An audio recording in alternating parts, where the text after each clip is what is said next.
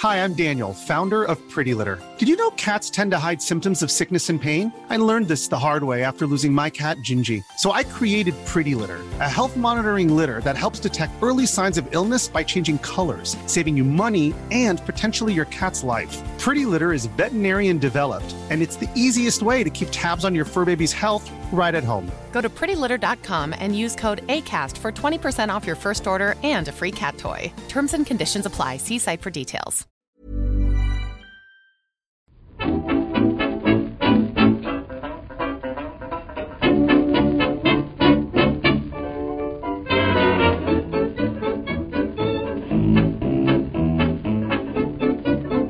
Muy buenas, amigas y amigos. Bienvenidas y bienvenidos una semana más al podcast Reload, programa sobre videojuegos que hacemos desde anightgames.com. Estrenamos el 2020, podcastil, en nuestro caso. Se intentó la semana pasada, no pudo ser porque nos, nos- nos vinimos arriba y quisimos hacerlo en directo, que es justamente lo que hoy sí que sí estamos haciendo. Estamos emitiendo esto en Twitch. Un saludo a los que estáis ahí en el chat y un saludo también a los que eh, no podéis verlo ni escucharlo en directo porque es a las 10 de la mañana, como, como Ana Rosa. No, no, pude evitar esa broma. Y, y voy rápido con los saludos porque tenemos un montón de cosas que comentar. Va, Marta, Víctor, ¿qué tal estáis? Se os ve que bien. O sea, aquí no podéis mentir. No, no, estamos mm, fenomenal, vaya, no... Ya ves, yo me, me he duchado y todo. Hacer esto. No me digas que Marta acaba- de caer. Parece que sí, parece que sí. Seguimos, ¿no? Hacemos lo de las cosas del directo. Hoy podemos decir cosas del directo. Hoy son cosas del, del directo, literalmente, vaya.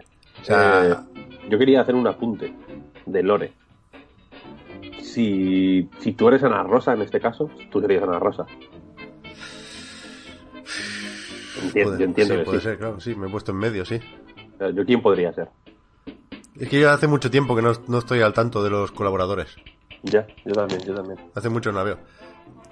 El otro día, o sea, ayer, por, por busqué Ana Rosa en la Wikipedia. Y porque no sabía. No, mentira, lo busqué en Google porque no estaba seguro de si coincidíamos. De si a las 10 ya había empeza- empezado el programa. Y, y creo que sí. Total, que vi que tenía 64 años. Y ahora voy a buscar en directo si tiene la misma edad que Kojima. Kojima no tiene tanto, ¿no? He querido forzar aquí una broma que no ha entrado. 50 y algo. Vale, vale, vale. no, estaba ganando 57. tiempo porque creo que ha vuelto Marta. Y he ganado tiempo de la peor forma. ¿Estás aquí, Marta? No, creo que se ha ido. Vale, pues ¿qué hacemos? ¿Seguimos, Víctor, o qué? Habrá que seguir, sí, sí. Es que tiene pinta de que no le va al ordenador, ¿no? Por lo que decía. Tiene pinta que le- le- lo estoy solucionando en paralelo. Vamos a seguir la grabación y, ¿Cómo vas, y a, que sea lo que Dios quiera. ¿Cómo vas a solucionar esto en paralelo, tío? En paralelo, yo mm, he trabajado en directo en programas, tío. Vale, vale, vale. Eres el productor, entonces, ahora mismo. Ahora estoy haciendo de productor. Marta ya está aquí. Venga, vamos a aprovechar este pequeño, Perdona. Este Es que pequeño no sé qué pasa. tiempo en el que todo va bien para arrancar el programa. Venga, Rápidamente, las navidades bien, todo bien, ¿eh? todo bien, todo bien. Sí, sí. Todo, todo guay. Pues, Fui a la cabalgata de Reyes ¿sí? y había un montón de gente mayor viéndola. Entonces yo quería lanzar desde aquí un mensaje a esos pedófilos que no vayan a la cabalgata de Reyes. Es ¿Qué para niños. tío? Es una cosa para Víctor, ¿tú por qué empiezas aquí? ¿Pero por qué Víctor, dinamitas no. los podcasts en O directo, sea, tío? vuelvo, vuelvo y lo único que escucho a Víctor diciendo no sé qué de los pedófilos. Vuelvo antes, no sé qué del tren de Auschwitz. Víctor, relax, Ay. relax, tío. No hay ningún motivo para ir a la cabalgata de Reyes siendo, yo qué sé, si, si tienes 20 años y vas fumado y vas a por hacer la gracia, pues mira, todavía, tiene un pase. Pero con 80 años, en chándal, Pero pillar caramelo para tu nieto, tío. Que no, que no. Nieto por tradición, yo qué sé, tío. A ver, a mí yo paso de la cabalgata, pero hay gente que es tradición, que le, que le gusta como el, el ambiente navideño, yo qué sé, como la gente que ve las luces, son putas luces, pues sí. Pero Yo, yo honesto, ahora que el, ahora que el gobierno es bolivariano en este país, si, si Pablo Iglesias está escuchando esto, puede ser, no lo descartemos, no, claro, claro. o alguien de cercano, digamos, al, al, al ejecutivo, yo propongo una fuerza policial nueva que, que, que ronde únicamente la cabalgata de Reyes y Cortilandia. Y a la que, y a la que vea algo sospechoso, porrazo. Pero es que para ti sospechoso es que estén allí. Es que tu nivel de sospechoso es full bolivariano, tío. Sospe- sospechoso es ir en chándal a, a Cortilandia. Si es una tradición, a ver, ¿no sería más sospechoso ir en traje a Cortilandia? No, porque quieres- ir, bien vestido a ver el espectáculo, yo qué sé. Y, hay mucha gente, quiero decir, hay mucha gente alrededor que te van a estar viendo, quieres estar presentable. En chándal va- voy yo, pues, eh, a, a las die- a las 9 de la mañana a bajar al perro, porque, porque tengo sueño y, y- y me odio todavía, pero a Cortilandia hay que ir bien, no hay que ir con chándal. Con chándal y con los- las manos en los bolsillos. Pero que es Cortilandia, tío. Cortilandia es una mierda. Cortilandia, Ponen el corte inglés, con unos muñecos y unos una cacharritos Ah, vale, que te vale, monta vale. y... O sea, como No, los corticoles, pero de, de Navidad. No, porque los corticoles eran como unos descuentos. Bueno, pero el evento, digamos. Esto es, Sí. esto es una mierda que la gente va a verlo. Cada media hora o cada hora hacen un pase, digamos, y, y hay como. Hay como mm, una canción que es show. Cortilandia, Cortilandia, así muy... Hay, hay muchas. En Barcelona se hace. Es que me suena el nombre, pero a lo mejor me suena. A ver, se hace en Madrid, en Málaga, se tiene que hacer en Barcelona. Ya, pues ser, hace mucho. Yo trabajé en el corte inglés un verano. Esto es Deep Lore. Departamento de Si, expedición. hubiera- si hubieras trabajado en Navidad, sabrías lo que es el Cortilandia. Ya, claro. Serías Joder. un elfo. Ojalá. es verdad. Pero es que sí, la Navidad, la Navidad bien, venga. ¿Vamos a hablar de videojuegos o qué? Que estabais aquí con la broma de que han cambiado el gobierno y tal. ¿Habrá tiempo de hablar de esto? Porque fuera coñas, con lo de Alberto Garzón, gamer confeso, en consumo. Las cajas de loot se han acabado. O sea, comprad sobres del FIFA mientras podáis. a ver si. Que os toque, que os toque Messi ya, porque si no se, se jodió. Empezad a pillar pavos del Fortnite porque... Porque cuando salgamos del euro vamos a, a funcionar con pavos del Fortnite. El Fortnite va a tener pase de batalla y cartilla de razonamiento. Tal cual. A partir de ahora. Tal cual. Eh, ¿Qué iba a decir? Así, to- todo, todo el guion. Han cambiado los videojuegos enteros. De arriba abajo. La verdad es que sí. Excepto la parte de free to play para móvil, que ahora es el, el- el bastión de, de los videojuegos. Todo lo demás lo han cambiado. O sea, la, transición entre generaciones va a ser distinta, el E3 va a ser distinto, el rollo de las exclusivas también va a ser distinto, y hay que hablar de todo eso. O sea, cuando, cua- cuanto antes empecemos, mejor. Eh, me, me parece bien comentar primero lo de Sony, del E3, por ejemplo, que creo que es lo que está más aislado de todo lo demás, de la Next Gen, del calendario 2020, de los retrasitos.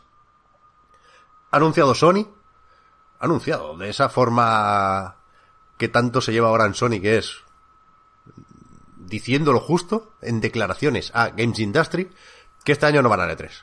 Se empezó a rumorear hace unos días, dijo el Patcher que tenía entendido que no, tal y cual, y, y al rato se confirmó. No van a ir al E3 de 2020, entendemos que no habrá ni conferencia ni presencia en, en el show floor, en el Convention Center, ni, y por lo tanto, pues, pues eso, lo, lo que parecía una excepción por falta de contenido el año pasado, ahora es algo más, porque contenido habrá, porque se viene PlayStation 5, y, y simplemente han decidido no ir, aunque sí irán, decían, a cientos de eventos por todo el mundo, distintos. Igual en el, en el Sonar, en el Primavera Sound, no sé, en cien- cientos. Donde menos te lo esperes, te vas a encontrar ahí la Play. Cortilandia. Cordilandia, correcto. Eh, ¿qué, qué, qué pasa aquí? ¿Os, lo esperabais esto? A mí me sorprendió, la verdad. Yo pensé que sí irían este año. Hombre, el. O sea, lo primero, quizá lo primero que, se que, que comentamos o que pensamos cuando anunciaron que el año que el año pasado no iban era que este sí. ¿No? Porque Sí, yo- yo lo pensé. la Play 5 a plena potencia y tal. Era. Pack indivisible. De hecho, eso, esa era la teoría del año pasado, ¿no? Que no iban porque no tenían nada que enseñar, pero que al siguiente volvían porque ya tenían como un montón de un montón de mierdas. ¿Mm? Mm. Sí, sí. Y sin embargo, no sé, no sé, es, ra- es muy raro, vaya. A ver, También aquí... tengo que decir que, que señales había, ha habido, quiero decir. Porque la única compañía, yo creo, que ha hablado abiertamente mal, entre comillas, del E3 es Sony, vaya. La única compañía que lo, que lo ha. de las grandes, vaya. Que lo ha. mm, que ha, que ha hablado abiertamente del, de, de cómo la feria ha ido perdiendo relevancia o importancia o, o, o utilidad. Sin ir más lejos, vaya, ha sido Sony, en Mm. realidad. Eh, y, y cuando estaba Sean Leiden, quiero decir, eso que comentas, Víctor, salió de la boca de Sean Leiden, que es verdad que pueden haber cambiado muchas cosas últimamente, que a lo mejor Jim Ryan tiene otras ideas, pero esa, esa, justo la de la relevancia del E3, eh, parece que la compartía como poco con, con Sean Leiden. Esto es lo de siempre, aquí hay a quien le gusta más el E3, hay a quien le gusta menos, a mí me, me- me gusta mucho, ya lo sabéis, y, y no sé muy bien cómo valorar esto, porque creo que, que es peligroso caer en, lo de intentar saber qué le conviene a Sony. O sea, nosotros no sabemos qué le conviene a Sony. A Sony le conviene vender consolas y juegos y de momento no, no le va mal. Pero llevándolo al, al terreno personal, digamos, de, de- de cómo recibe cada uno la noticia, a, a mí sí me parece una mala noticia. No, ya no solo por el E3, también por lo que supone de cara al espectáculo, entre más o menos comillas, de presentar una nueva consola. Quiero decir, lo que me inquieta de todo esto es que, por alguna razón que se me escapa al 100%, no hayan hecho coincidir, porque no había ninguna presa para anunciar esto. O sea, podías haber, haber dejado los rumores ahí flotando. El Pacter tampoco se lo, se lo iba a creer mucha gente, pobre. Yo sí, a mí me cae muy bien, Michael Pacter. Pero, pero eso, ¿por qué no anunciaron fecha del evento de presentación de PlayStation 5? Esa duda, te juro que, que- que me tiene loco. A la vez, quieres decir. Claro. Porque, a ver, eso no convendría. Anunciar, o sea, tú no puedes comunicar en negativo, no puedes decir no vamos al E3, pero vamos a hacer este, esto, Joder. vamos a hacer este evento de presentación en esta fecha, porque entonces la gente la, la relaciona y quizás como algo negativo. Desde luego los fans del E3 lo van a percibir como algo de- negativo. Pero Yo revés, personalmente entiendo que no comuniquen así. O sea, los fans del E3, sabiendo que hemos perdido a Sony, Hoy puedo hacer comillas sin decir que hago comillas. Y va y lo dice. Pero la gente lo que quiere es ver o saber más de PlayStation 5. Si no es en el E3, pues que sea donde Dios quiera. Pero, pero yo, es que yo creo que toca. Es que no, o sea, lo que dice Marta de, de, de- de comunicar en negativo lo entiendo, pero es que dijeron que irían a cientos de, de eventos. Es que es así de, de, de, de chistoso, si me apuras, ¿no? No vamos al E3, pero es que nos... O sea, es un- una, una colleja a la ESA, claramente. No vamos al E3, pero hay 100 eventos en el mundo que nos gustan más. Pero, ¿Qué, qué decís, chalaos? Y después la ESA, pues hace la pelota gorda y dice, pues nos da igual que no vaya Sony, porque aquí tenemos muchas marcas que ven cómo comunicarse con gamers y vamos a hacer las experiencias y los influencers y tal y cual. Decían, esto no puedo dejar de comentarlo tampoco, decían en, en ese breve comunicado de la ESA, que era ridículo, lo de la ESA, para hacer una película realmente, decían que hay en el mundo, o sea, que el E3 es un evento querido por miles de millones de jugadores en todo el mundo. Miles de millones. O sea, si sumas toda la conferencia de, de toda la historia del E3 y todos los artículos que se han escrito sobre algo presentado en el E3, no llegas a mil millones de personas. Es imposible. Phil Spencer hace las cuentas y dice que hay dos mil millones de jugadores en el mundo. La mitad de todas aquellas personas que eh, alguna vez en su vida han tocado un videojuego aman el E3. No es que sepan lo que es, que les suena, lo que es una conferencia como Ni, ni a que mi vean la conferencia Lo aman. desde la distancia, Claro. porque yo no amo el E3, pero Están chalados, es que, está- es que están chalados. A mí me da la sensación de que yo lo tuve, tuve ayer una revelación de que Sony se pensaba que el E3 era un evento mucho más flexible de lo que es en realidad y de que daba para hacer más cosas de las que da. Y cuando han visto que, que no les eh, resulta útil en realidad el E3 para lo que tradicionalmente era, ¿no? Para hacer negocios, para eh, eh, generar previews de juegos, etcétera, para generar ruido alrededor de próximos lanzamientos, etcétera. Eh, intentaron hacer cosas diferentes mm, mientras los demás estaban haciendo putos vídeos como Nintendo o conferencias normales mm, como las de toda la vida, en el caso de Microsoft o de, Ubisoft, por ejemplo. Y a mí me da la sensación de que, de que pasan, vaya, de que su, su propio su propia estrategia de contenido para PlayStation eh, no es que no encaja con eso. Si quieren sacar tres juegos al año o cuatro, que es lo que han dicho, vaya, que, que quieren sacar cada vez menos juegos, entiendo que, que, que, que para que la producción propia sea cada vez más eh, más, más tocha, ¿no? Más superproducciones eh, cada, cada vez más alejadas de lo que puede hacer un estudio de tamaño medio o un estudio independiente, aunque sea de triple SAS, vaya. Eh, en, en un E3 que pinta, tío. Sí, Tienes es que- verdad. tiene que va a pasar lo que, lo que pasa que en todos los E3 de Sony, ¿no? Que enseñas el Last of Us 2, por ejemplo, que está guapísimo.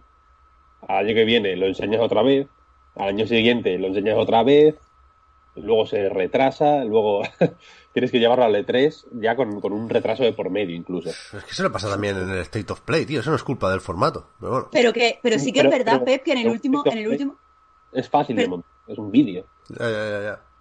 Claro, eso es lo que iba a decir, que en el último E3 que estuvo Sony, sí que es cierto que intentó hacer cosas diferentes, como lo de llevar a músicos para dar ambientación o intentar es. meter a, lo- a los periodistas en un cierto estado mental con, con el, con el, pues la mierda esa que montó, y la gente se lo tomó muy mal. Porque también os voy a decir una cosa, como público al que comunicar, sí que es cierto que al público de los videojuegos solo les gusta que se comunique lo mismo de la misma forma una y otra vez y se percibe muy mal la innovación. Que, Yo no que sé yo punto recuerdo que estábamos viendo lo de. Pep, yo recuerdo que fue el primer E3 que estuve en A Night y estábamos hablando todos por el line y, y tú sí que mostrabas resistencia a lo que estaba haciendo Sony. Decía, pero es que esto es aburrido, ¿por qué tenemos que ver cómo entran los periodistas? ¿Por qué tenemos no sé qué? Porque estaba acostumbrado a, ese ritmo que te da una conferencia de persona sube al escenario, habla un poquito, mm, se baja del escenario, te ponen un vídeo, ¿sabes? Que, y, y que es normal, que yo, yo también estoy acostumbrada a eso, pero si Sony tiene otras ambiciones o quiere comunicar para otro público o no quiere que, que la PS5 se dirija directamente a un target que solo sea gamer, yo entiendo en parte que no, que no vaya al E3, entiendo lo que ha dicho Víctor. Pero sí. y que, y que se puede dirigir al target gamer estándar de toda la vida, gastando mucho menos Mm. y, y quiero decir que las experimentaciones o los cambios de formato o los movimientos mm, fuera de lo del redil, digamos, son mucho menos arriesgados si los haces, pues eso, en un vídeo, en un evento propio, en, en, en- en peque- eh, metiéndote en eventos de otros, eh, haciendo un tour con la Play 5 por ahí, cosas así, que no sea todo el pifostio de organizar el E3 de 2017, creo, 18, que fue el de Sony, este del Notas de la flauta japonesa y toda la El virgen. 18, 18, el sí. 18. Que eso es un pifostio de organizar toda esa movida, ¿no? Tiene, mm, tiene un di- diseño de, de- de interiores de cuatro espacios. Claro, que era como un, como un granero, no sé si te acuerdas, con las luces, que era como lo Claro. que pasaba en The Last of de Us. Us era, Claro. era una cosa, un pifostio de cojones. Mm. Imposible de transmitir eh, por, por streaming, digamos. La gente Sí. desde nuestras casas lo vimos en plan, pues vale, que no, seguro que desde dentro era mucho más impactante, pero es que igual no merece la pena hacer algo impactante para 200 personas que vaya a ver ahí, ¿sabes? Ya. Y lo bueno de un evento propio es que sabes que comunica a un público que mayoritariamente eh, está a favor de, de tu producto, más allá de los claro, periodistas. Es fácil, es fácil, es agradecido. vaya. Claro.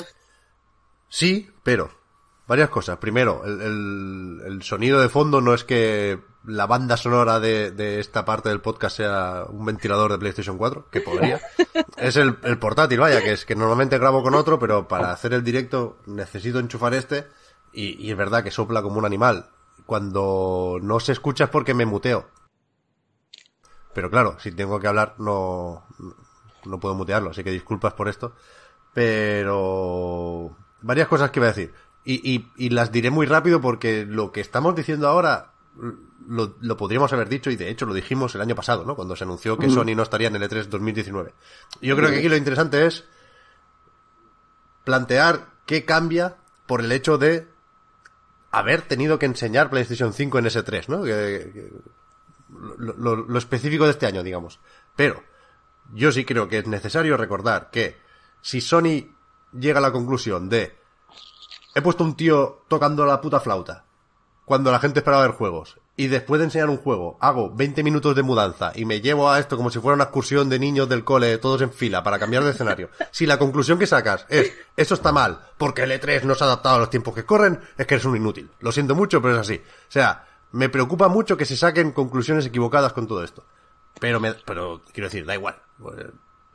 Lo que me preocupa es que todos los caminos lleven al vídeo. ¿No? Que, que, que la respuesta para todo sea un state of play que tampoco se le da hasta el momento especialmente bien a Sony. Es decir, Sony ha hecho sus mejores conferencias de L3 son mil veces mejores a la hora de comunicar, de llegar al público, de todo lo que se espera de un evento de este tipo, que el mejor State of Play. Pero vamos, pero con, con una diferencia abismal. Entonces, que todo el mundo diga, no, es que es normal que no vaya, es lo lógico, porque el State of Play es un, una comunicación más directa. Todo eso a mí no me vale, la verdad. O sea, no me vale. Porque llevo muchísimos años viendo conferencias de L3 y muchísimas de esas conferencias fueron mejor que el State of Play. Y las vio más gente y se anunciaron las cosas de una forma más impactante. Y, o sea, no, de verdad no me vale el State of Play como respuesta. No, no, ni a mí, ¿eh? te lo digo, quiero decir, pero todo el otro día en la Night vi que comentabas que que el formato a seguir debería ser el de Apple, etcétera, no, no, no, tal, tal, tal, que es eventos hiper exclusivos con el mensaje súper controlado. Lo de Apple es perfecto, es el objetivo de todas las compañías. Es el objetivo de todas las compañías. En Por... 3 yo dudo que se pueda hacer algo así. Pero anda que no, tío. Sí, o sea, eh, la, las keynote, una keynote de Apple no te la van a meter en un Mobile World Congress. Con, con, con Samsung y Huawei anunciando móviles al lado. Porque no tienen productos las que se lo permitan. Carísimas. ¿Cómo que no tienen productos que se lo permitan? O sea, no son... literalmente todos los productos de, del mundo. Bueno, ya, pero... En, en, en, su sector, quiero decir. Pero no los presentan igual, no, no, no, no actualizan con la misma cadencia, el mismo ritmo y, y no tienen una, comuni una comunidad tan definida. O sea, Apple lo que tiene es el, paradigma de todo esto, ¿no? La, la situación super ideal, que es tener siempre productos nuevos, o, más o menos nuevos, tener siempre actualizaciones y cosas que decir, tener un público súper fiel, o sea, una comunidad, te diriges a, al, al, al experto barra fan, ¿no? Que es una figura medio cuestionada, pero que ahí está. Y después sigues captando el interés de los que no están todavía en tu ecosistema. No sé, yo, yo, creo que en muchas cosas Apple es el ejemplo a seguir. No, no porque lo diga yo porque me guste más, ¿eh? sino porque es la empresa más exitosa en ese sentido, a la hora de comunicar, a la hora de, hacer creer que todo lo que dice es relevante. Y, y, y, por eso lo de los vídeos me gusta regular, yo, para ir acabando por mi parte, ¿eh? que no quiero eternizarme con esto porque me suena a cosas del año pasado. Insisto, no sabiendo lo que le conviene a Sony, porque no tengo los números en la mano, y no queriendo pensar como una empresa, sino como un consumidor o como un jugador, a mí, cuando leo esto, pues me, me, me, entra el romanticismo ese medio rancio y me pongo a pensar en que realmente mi forma de ver los videojuegos está en parte definida por, por, por el E3 y por las conferencias del E3 sobre todo. Y, y, y hay vida más allá de eso, ¿eh? Faltaría más. Puede salir un indie Iba a decir el Inside, pero ese justo salió en un E3 de Microsoft. Pero bueno, el Inside no necesita parafernalia para llegar y sorprenderte y ser uno de los mejores juegos de la historia, ¿eh? Se puede vivir sin un E3, claro. Te pueden gustar los videojuegos igual, sin un E3, claro.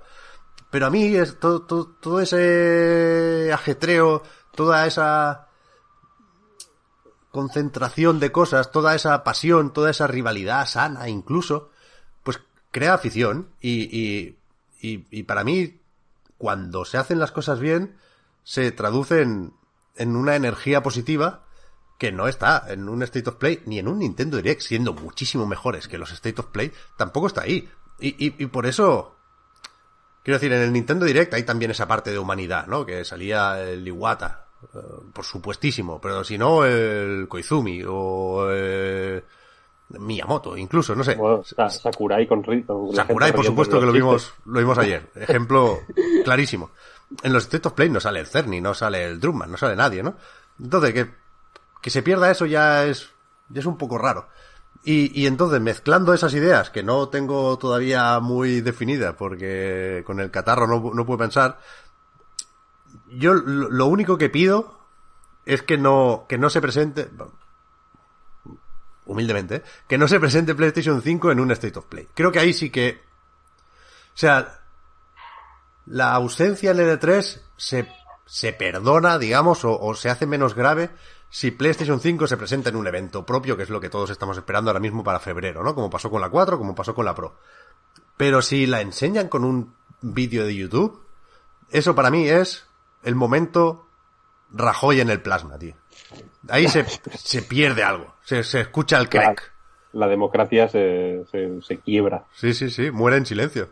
Sí, o sea, ahí... Eh, eso es cruzar una línea, para mí. Para mí como, como, como jugador, ¿eh? Como persona a quien le mola el espectáculo cuando no se vuelve bochornoso que genera la industria del videojuego. O sea, yo el problema que le veo al E3, hablando del E3 concretamente, que, creo que es el problema, de no Sony en realidad, eh, a mí el E3 me gusta cuando es el E3 que me gusta. Y esto no es una tontería lo que he dicho, vaya. Eh, porque el E3 que, con el que hemos crecido es un E3 eh, inaccesible.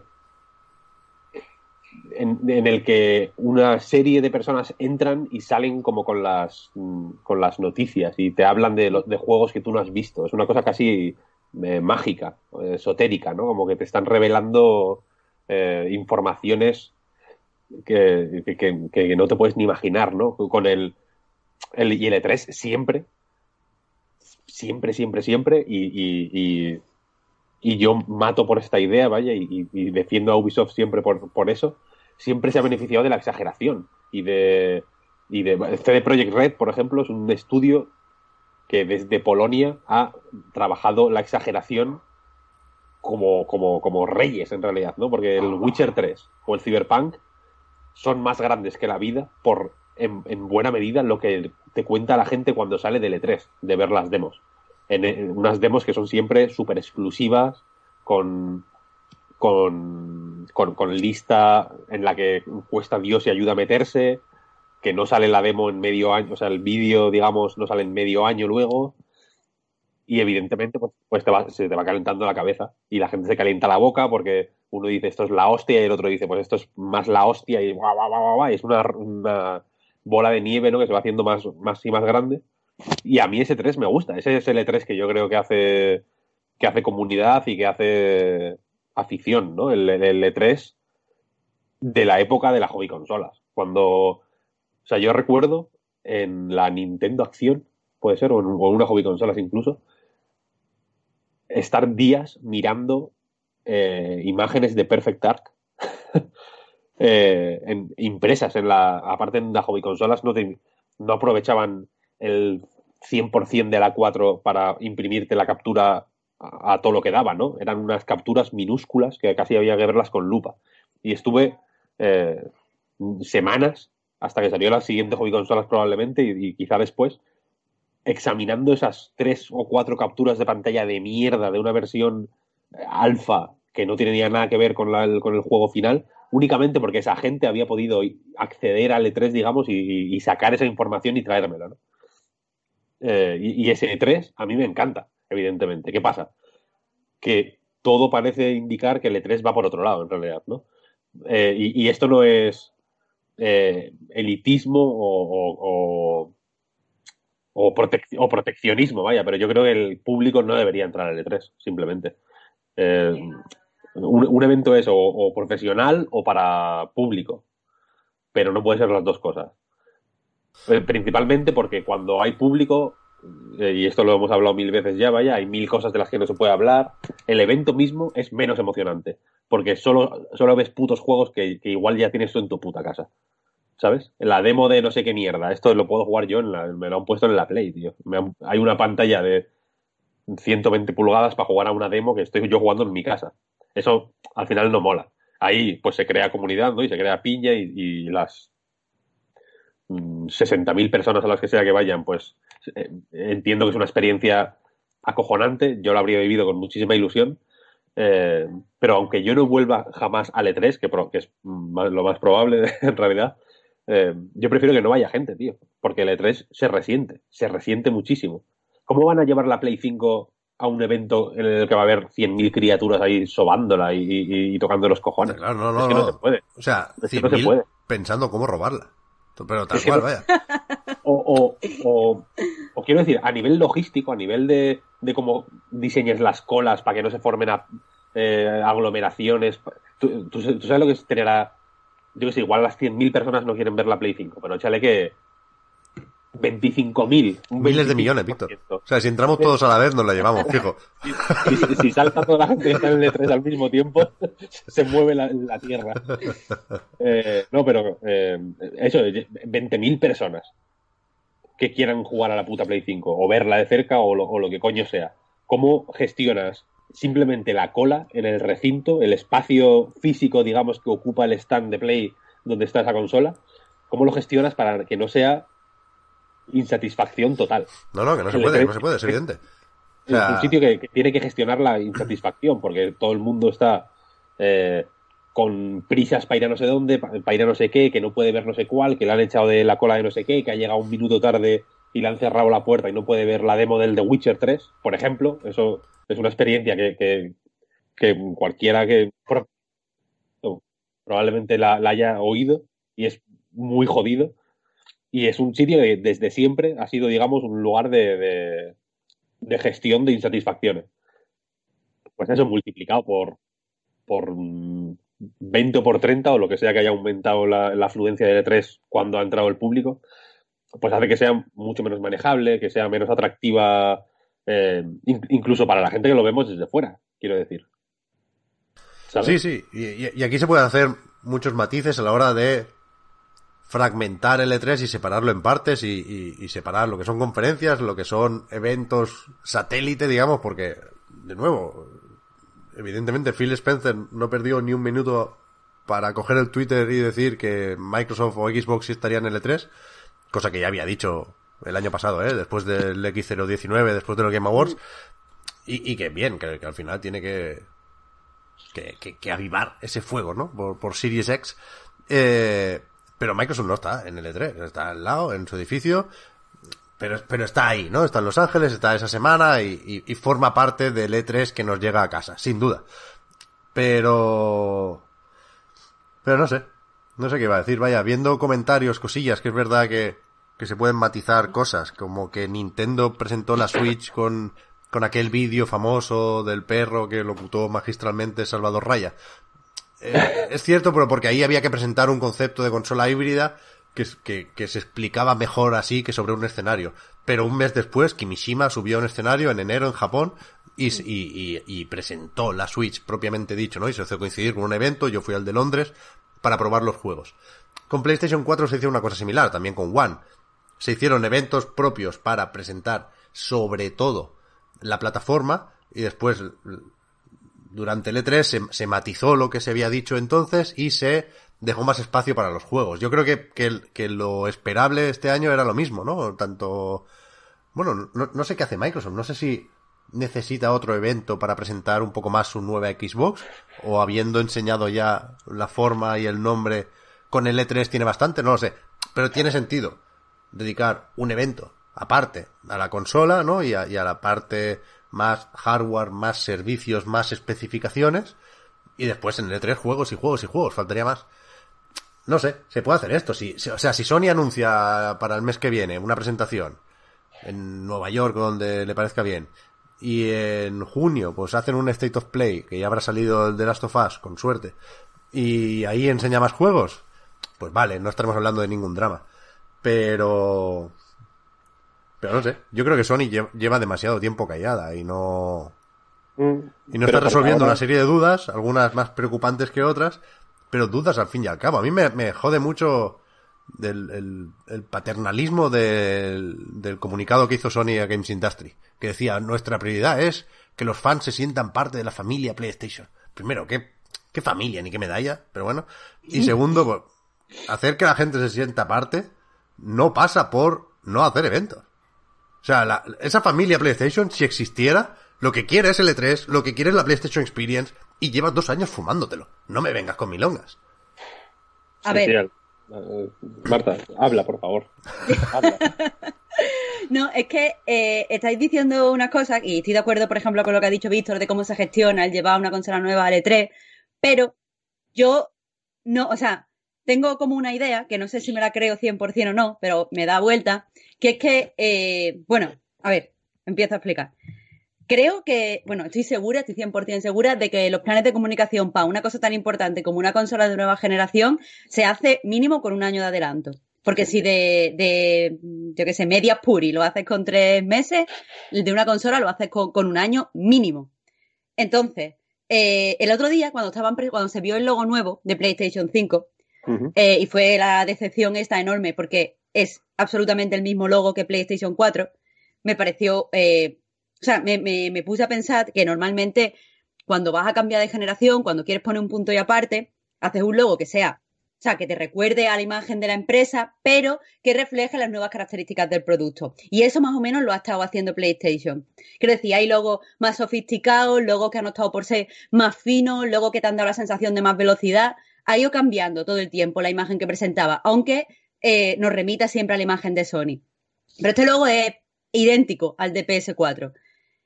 ¿Y qué es lo que creo?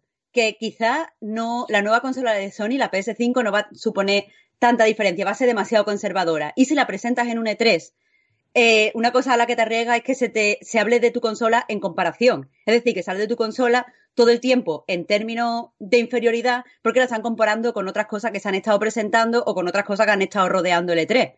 En la misma forma en la que muchas veces expresamos lo de ha perdido el E3, ha ganado el E3. Eso es algo que, si yo fuera la comunicadora, yo fuera la que trabajara en esa empresa, intentaría evitar a toda costa. Para mí sería un peligro que de cara a abrir una nueva etapa, iniciar una nueva generación, alguien pudiera decir que partimos desde una posición de estar perdiendo.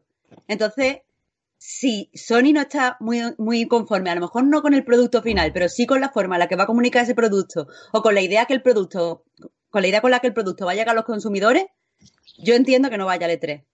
Porque, porque entonces todo va, todo lo que va a rodear a, a- a la conversación con respecto a la nueva generación va a empezar siendo negativo. Y cómo revierte en solo una generación un montón de prensa negativa. Pero eso O se lo va a con encontrar exclusivo. en Bueno, cualquier vale, pero- presentación. O sea, cuando presente la consola, si pasa lo que dices, Marta, los cates se los va a llevar igual. Da igual que sean en el E3 o en cualquier otra parte. Pero, pero tiene la misma, la misma eh, difusión. Un cate que te dan en el E3, un cate que te dan en evento, uno de los 100 eventos estos random de los que hablaba. No, no, el evidentemente E3, no. El E3 sale, sale en Antena 3, ¿sabes? Pero, sí, y, te, y te van a comparar con los de al lado y toda la pesca. Claro, claro. Pero no podemos pensar así, que la nueva generación va a ser lo máximo. que yo eh, te he dicho que no me lo termino de creer, pero honestamente, si, si lo pienso solo en términos de comunicación, si yo no sé que tengo un producto que va a salir la gente diciendo, ha ganado el E3, no lo llevo al E3. Porque es una nueva etapa, es una nueva etapa. Y, lo del logo, desde luego, me da un mal rollo, porque ¿qué sentido tiene? O sea, ¿qué, qué, qué nos refleja el logo de ¿Qué? PS5? No nos refleja nada del, del producto. ¿Qué Eso a mí me cabrea puede ser retrocompatible con un logo que tenga la imagen de Sony o lo que reconocemos de Sony o los colores de Sony, pero diciéndonos algo nuevo. Y este logo no nos está diciendo nada nuevo. Honestamente, no creo que sea exclusivamente pereza, porque he visto en los memes esos que sale el diseñador gráfico eh, diseñando el logo de PS5 y se ve como que coge el logo de PS4, le da al de este de borrar y pone un 5. Y es gracioso, ¿vale? Pero en serio, ahí se han sentado seguramente muchísima peña que cobra muchísima pasta, que sabe un montón de comunicación y diseño, y si han elegido el mismo logo es porque no tienen ninguna idea que aportar. Pero porque han- no, porque han vendido 106 millones de consolas que tenían un logo muy similar con un 4. Exacto, han vendido muchísimas porque quieres el mismo puñetero logo de un producto que ha vendido tanto y conoce tanta gente. No quieres aportar nada nuevo. Es que con introducir una sola idea en el logo, a mí ya me habría flipado. Una idea.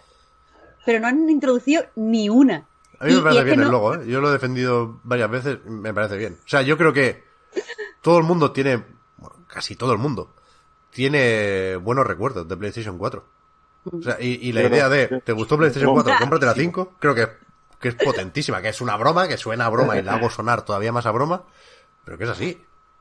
O sea, hay una, hay una idea que es, si Pero te que gustó también la se puede- 4, Perdón. la 5 te va a gustar, pero hay otra que es, esta es muy parecida, si ya tienes la 4, quédatela. Tampoco... Ahí va. Eso Hasta que no te, cuando se te rompa, pues cómprate la, la nueva ya, pero, Pero- mientras tanto, manténla. Pero que eso, Que es lo igual. ese mensaje lo matizan los juegos, tío.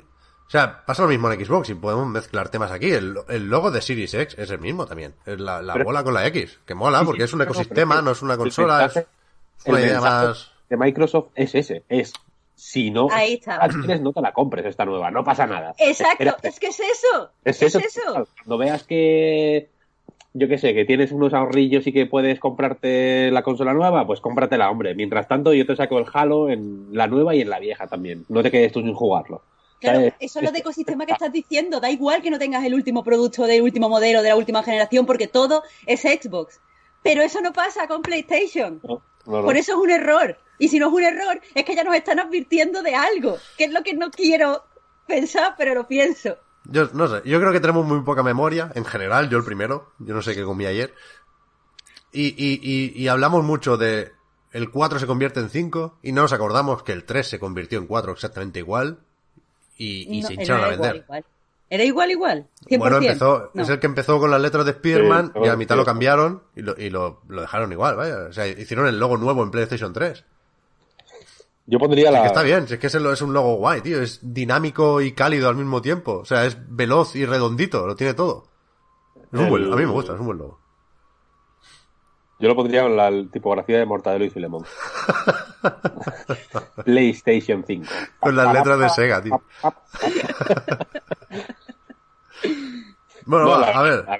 el- la Play 5 va a ser un poco chusca. Mira, voy a decir, Blog de Boris en el chat ha pagado dinero literalmente para destacar un mensaje que creo que es clave. Dejaos de milongas y haceos Xboxers. Eh, Esto es así, pero que esto yo, es así. yo me voy a hacer Super Boxer, es que eso lo sabe todo el mundo. Ahora, ahora, hablamos, ahora hablamos de Matt Booty. Pero. Yo, yo. Sabéis que estoy obsesionado con, con, con matizar últimamente.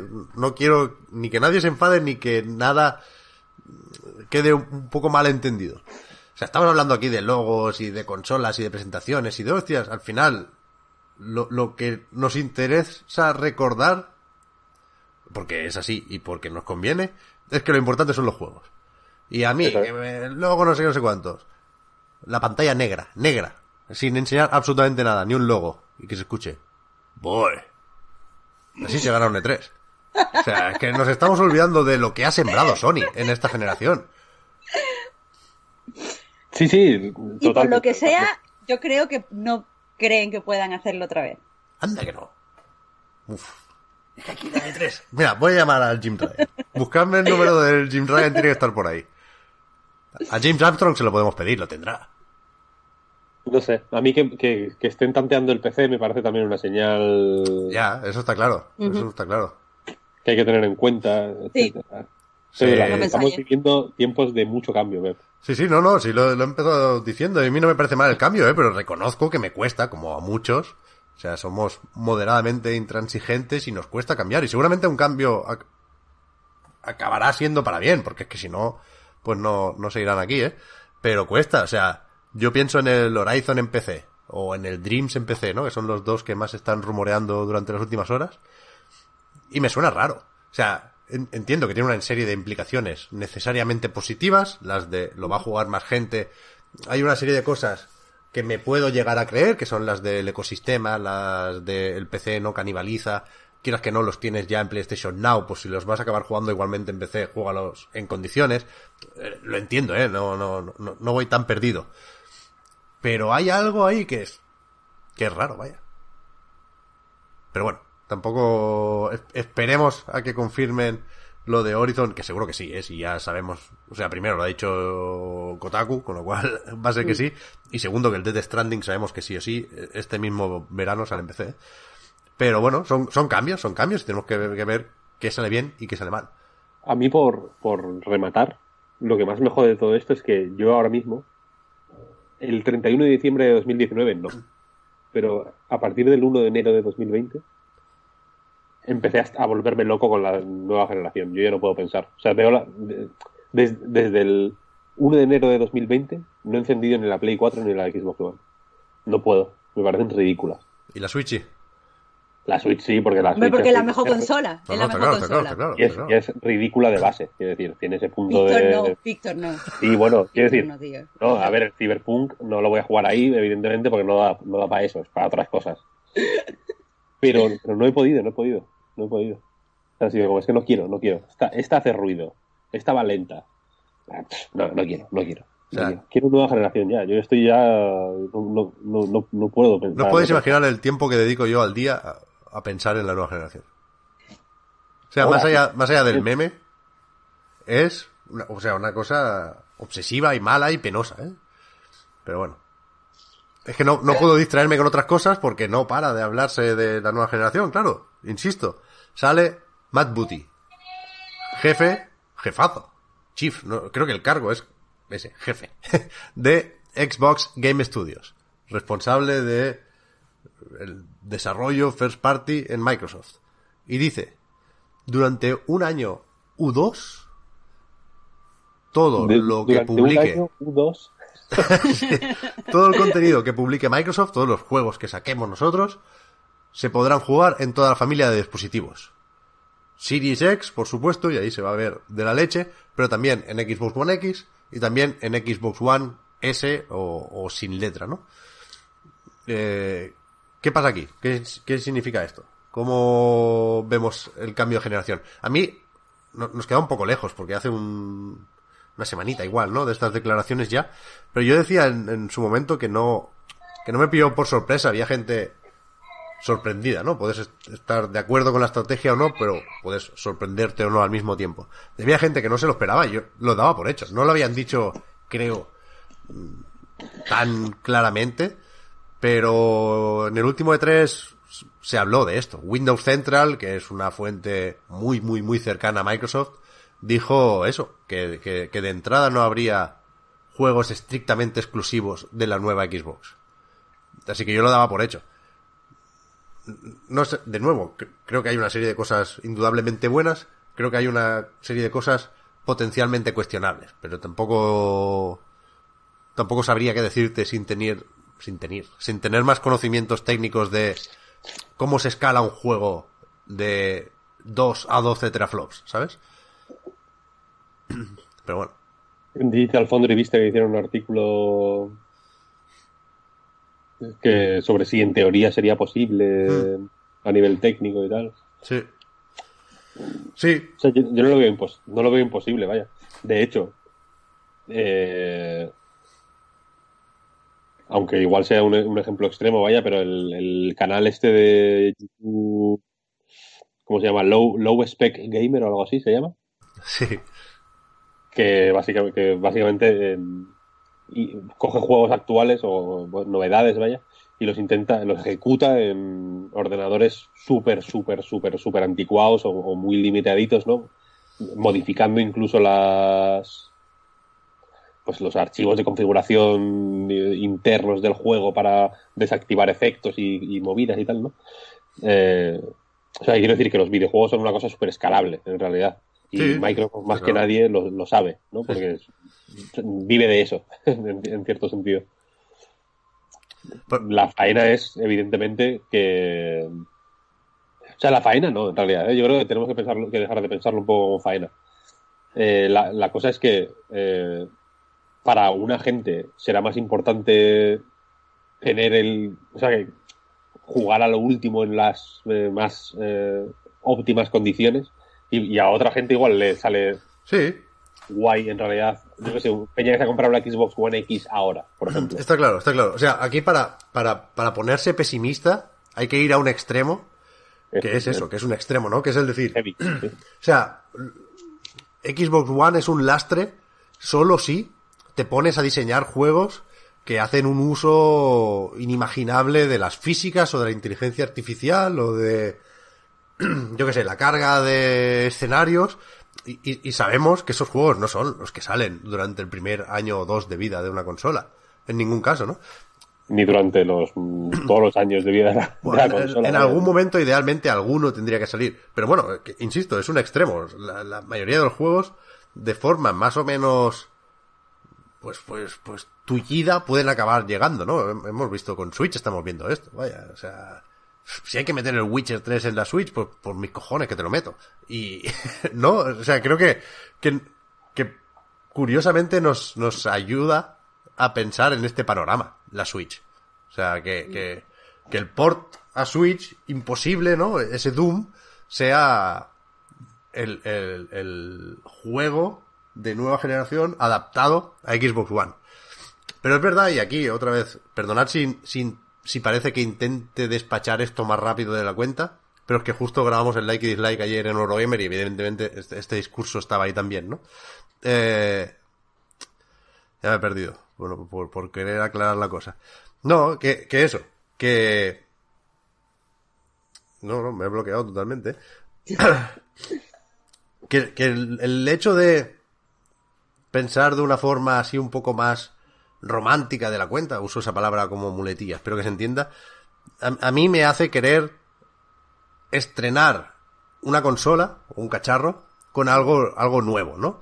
Y, y no sé hasta qué punto el hecho de que Halo Infinite, que ya se anunció de inicio como, bueno, de, de inicio no, porque se anunció en otro E3, pero cuando enseñaron lo del año pasado, se dijo ya que iba a ser intergeneracional, ¿no? O sea, el hecho de que no haga falta estrenar un cacharro para jugar a Halo Infinite, a mí, personalmente, me condiciona la percepción de novedad de ese juego. ¿Me explico? Sí, pero no lo comparto. Ya, ya, ya, ya. Ojalá yo no lo compartiera, ¿eh? Tampoco. Pero, pero, pero es así. Me parece menos estreno. Y, y, y- ¿Te parece, y- te parece quizás menos evento? Sí, y a lo que iba es que eh, eh, es la, la, la conclusión, lo que quería comentar cuando me he bloqueado, perdón. Que lo que no entiendo es por qué no hacen una solución intermedia que contente a todo el mundo. Es decir, no entiendo por qué hace falta comprometerse a, en, en, en, en lo absoluto, todo lo que saquemos, todo saldrá para Xbox One. Cuando podía ser, joder, eh, casi todo lo que saquemos saldrá para Xbox One, ¿no? O sea, tienes contento a, a esa a ese usuario que no quiere o no puede cambiarse todavía el hardware, faltaría más. Te puedes comprar una Xbox One ahora y, y tener contenido de sobras atrasado y por venir, y con el Game Pass te lo unifican todo y es maravilloso, pero que uno o dos juegos de lanzamiento, un juego de lanzamiento sea, sea exclusivo. Pero es filosofía de empresa. O sea, Ya, si ya, tu claro, filosofía claro. de empresa ahora es todos somos iguales, no queremos dejar a nadie atrás, todos estamos Ya, unidos. Hay, hay algo de, de bonito y puro también en el mensaje sin matices, estoy de acuerdo. Plan, Exacto. Todos. O sea, no tengas dudas, son todos. Y la Claro, tú que, eres tan Xbox como ese y como ese. ¿Y Mm. eso está bien? y que en realidad yo creo que una de las una de las eh, grandes novedades que va a haber en, el, en las consolas nuevas y, y me parece triste que sea esta una de las grandes novedades que es el ray tracing yo creo que va a ser lo único que va a tener de diferencia el 99% de los juegos entre una generación y la otra Hmm. el Halo Infinite va a ser en Xbox Series X, pues tendrá. eh, se- será mejor en general, pero de maneras sutiles, y el- lo que marcará la diferencia será el ray tracing. La versión de, de- de One X probablemente sea súper parecida, pero sin ray, sin ray tracing. Sí. Y ya está. Al principio va a ser así. Porque en realidad, si.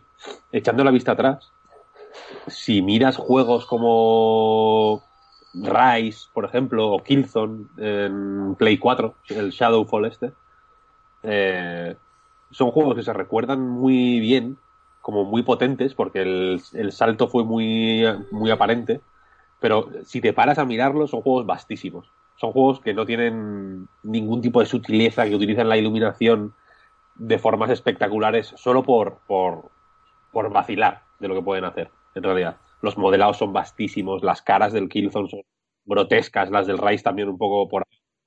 Son juegos vastos porque todavía no han aprendido, entiendo, a trabajar el material con el que están trabajando ahora, ¿no? El- lo que les ofrece la nueva generación. Y evidentemente, los primeros dos, tres años de, de una generación son así. Entonces, teniendo en cuenta que nos están machacando día sí día también con el puto ray tracing, yo creo que, la, que esa va a ser la diferencia básica. Y que durante mucho tiempo, como pasó también en esta generación, eh, una de las grandes, uno de los grandes selling points de, de las dos nuevas consolas van a ser, mira qué guay este juego que ya conoces y que, y que ya te gusta, no, no, ya vienes gustado de casa. mira el control, ¿no? Recuerdas que te moló pero iba como la puta mierda, pues ahora va bien y, y tiene ray tracing. Ya está. Eh, como, el, como pasó con el Last of Us, con el GTA V, con todos los juegos, básicamente, ¿no? En plan, este juego ya te gusta, ahora puedes comprarlo de nuevo, ya jugarlo da igual, pero comprarlo de nuevo y se ve más guapo. ¿Sabes? Sí. Ese es, y, y- y este cambio, digamos que, que hace explícita la, el- la mejora, ¿no? O el salto. Este es el salto que hay aquí. Mm. Él va a 60 frames y, y tiene X efectos visuales más, ¿no? Pues en aquí será igual, ¿no? El, el control va a 60 frames y tiene ray tracing. Ese es, ese es el avance de la nueva generación. Ese es el. eh, en, en cifras, digamos, ¿no? El- en el- si te pones a calcular objetivamente o cuantitativamente el, el salto, ahí está. Ese es. Sí, no sé. A mí me. O sea. De nuevo, hay que, hay que ver qué hace mucha gente aquí, porque Microsoft, evidentemente, va a mimar todas sus consolas, ¿no? Y sabemos que Gears 5, por ir al último lanzamiento grande, eh, sacaba partido, digamos, de One X, 4K 60 frames, sin funcionar mal en One. Pero es que hay muchos juegos que no tiran en One ahora, ¿eh? Y, yo qué sé, el próximo Assassin's Creed, si lo tienes que meter en Series X y en One, puede ser una cosa bastante raquítica en One, ¿eh? El otro día en Digital Foundry repasaban lanzamientos intergeneracionales por los pelos, digamos. Y yo me acuerdo, el, el Sombras de Mordor de 360, durísimo aquello, ¿eh? Y, y, y- Sí, y lo que vengo a decir, pero- no es que... Pero el Metal Gear Solid 5, por ejemplo, de, de 360, era súper, súper Sí, competente. sí, sí, ¿eh? está claro, está claro, habrá de todo. Pero lo, lo que quiero decir es que eh, estamos, digamos, muy preocupados por quien se compre hoy una One o una PlayStation 4, ¿no? Y, y- y nos sale, a mí el primero, ¿eh? Decir, no te la compres, espérate, cuando, joder, si se la compra ahora quiere decir que no la ha tenido durante los últimos siete años. Y, y- y tiene pendientes siete años de juegazos. Quiero decir, ¿no? Creo que, que tendemos a preocuparnos más de la cuenta por quien se compre ahora una Xbox One o una Play 4. Esa persona va a estar bien, va, va a tener el- un montón de cosas acumuladas en el Game Pass o en PlayStation Now o los va a encontrar muy baratitos. Y, hostia, es que miró lo que ha acumulado este tiempo y no, no se va a sentir estafada esa persona, eh, te lo digo yo. No, Sobre no, todo si lo compra a precios como los que salieron en, en el último Black Friday, que estaban... O sea, que merecía un montón la Pues eso, pena. La One All Digital por 100 pavos. Te la compras, te viene con el Sea of Thieves, el Minecraft y el Forza. Y, y- y que con el Game Pass, es que te da igual la Series X. Dice para ti, me da igual el Halo Infinite. No sé. Bueno. Sí, sí, totalmente. En fin, todo va a salir bien. Si es que ese es el mensaje. Que... A mí no, no, no me pinta mal la nueva generación. Va, va a ir la cosa sobra de potencia.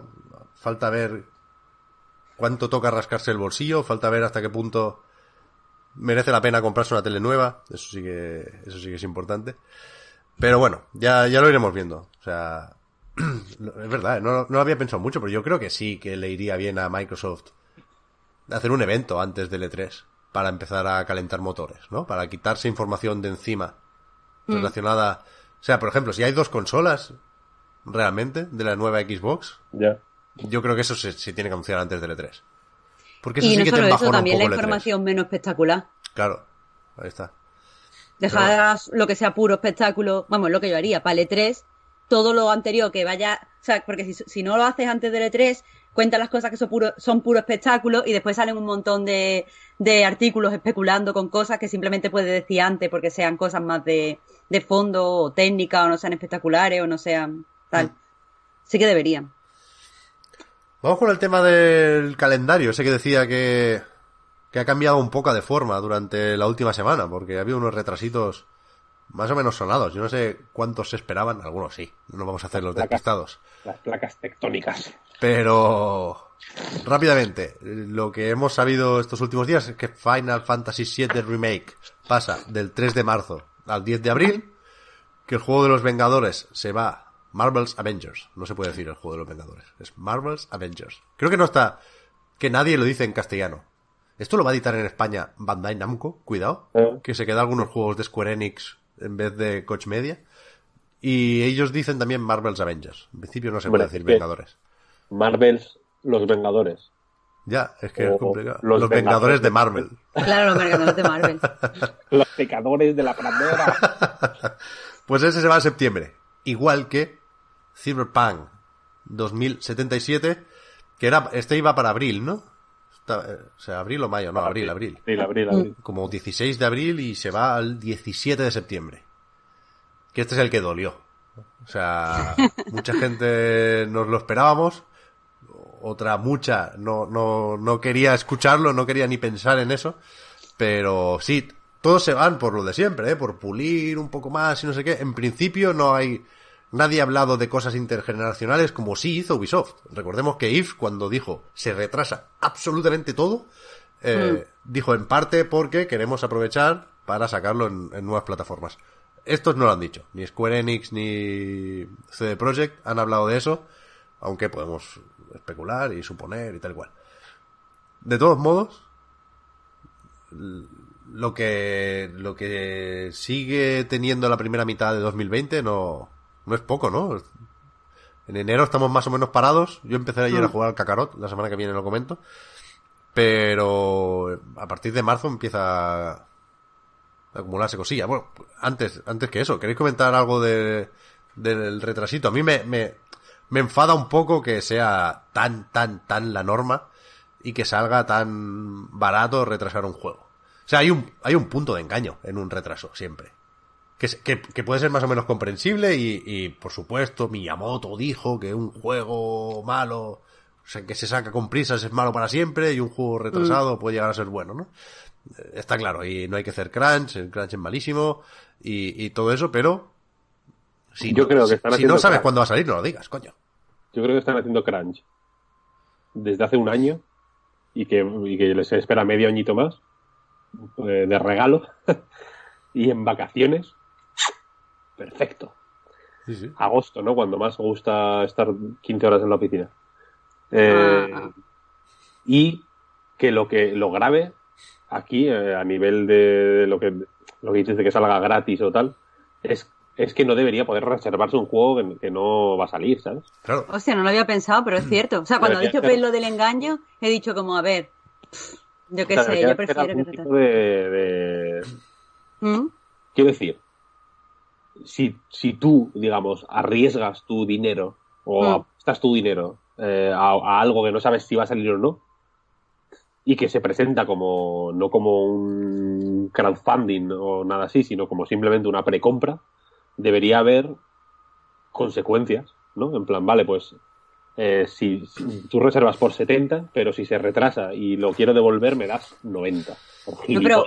A ver, no tiene que ser nada tampoco de dinero, pero sí consecuencia rollo, pues te devolvemos el dinero instantáneamente si no podemos cumplir la promesa de compra que te hemos Claro, hecho. Es que es cierto, no lo había pensado. Probablemente te lo devuelvan, vaya, digo yo. A ver, que Pero lo- te lo devuelven automáticamente o lo vas a tener que solicitar.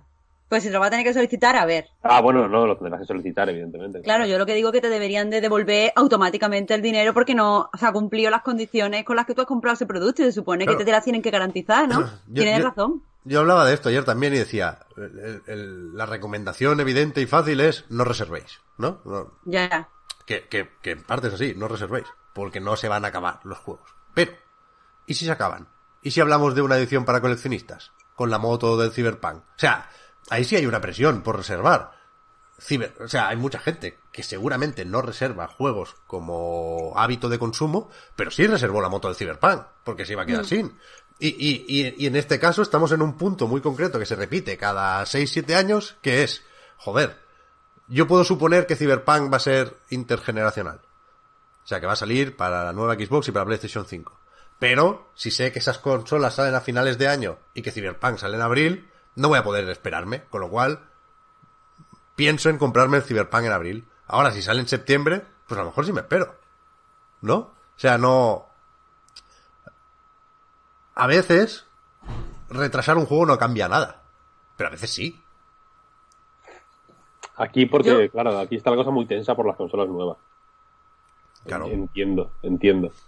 Eh, y a mí me sorprendería, es que, o sea, me, me resulta muy loco que no sea de salida. de- O, o quiero decir, esto fijo que lo tienen mil por cien estudiado y que los inversores están tranquilos, quiero decir, en el sentido de que dentro de la planificación que tienen a X años vista, eh, tienen asumido que cuando salga el juego en Play 4 y Xbox One habrá X ventas previstas, pero que luego hay otra tanda, digamos, de, de, de ventas de gente que se lo va a comprar dos veces y y de gente que se lo que va a esperar realmente. Yo creo que tienen en cuenta a la gente que va a esperar. Sí, sí. O sea, yo voy a esperar. Quiero decir, yo no quiero jugar hasta el Cyberpunk en la Play 4 No, no, ni luego, muerto. Ni yo, ni yo, ni yo. Ni aunque me, ni aunque me venga eh, mm, de, de Witcher con la espada a cortarme la cabeza. No, Henry Cavill. efectivamente. ya. Pero, pero es que. Es que. Nos hacen bailar, tío, de una forma. O sea, tiene mucho de jugarreta, de marranada, y a mí me cabrea un poco, la verdad. Mira, ¿sabes qué? Mira, qué tontería, ¿eh? Pero.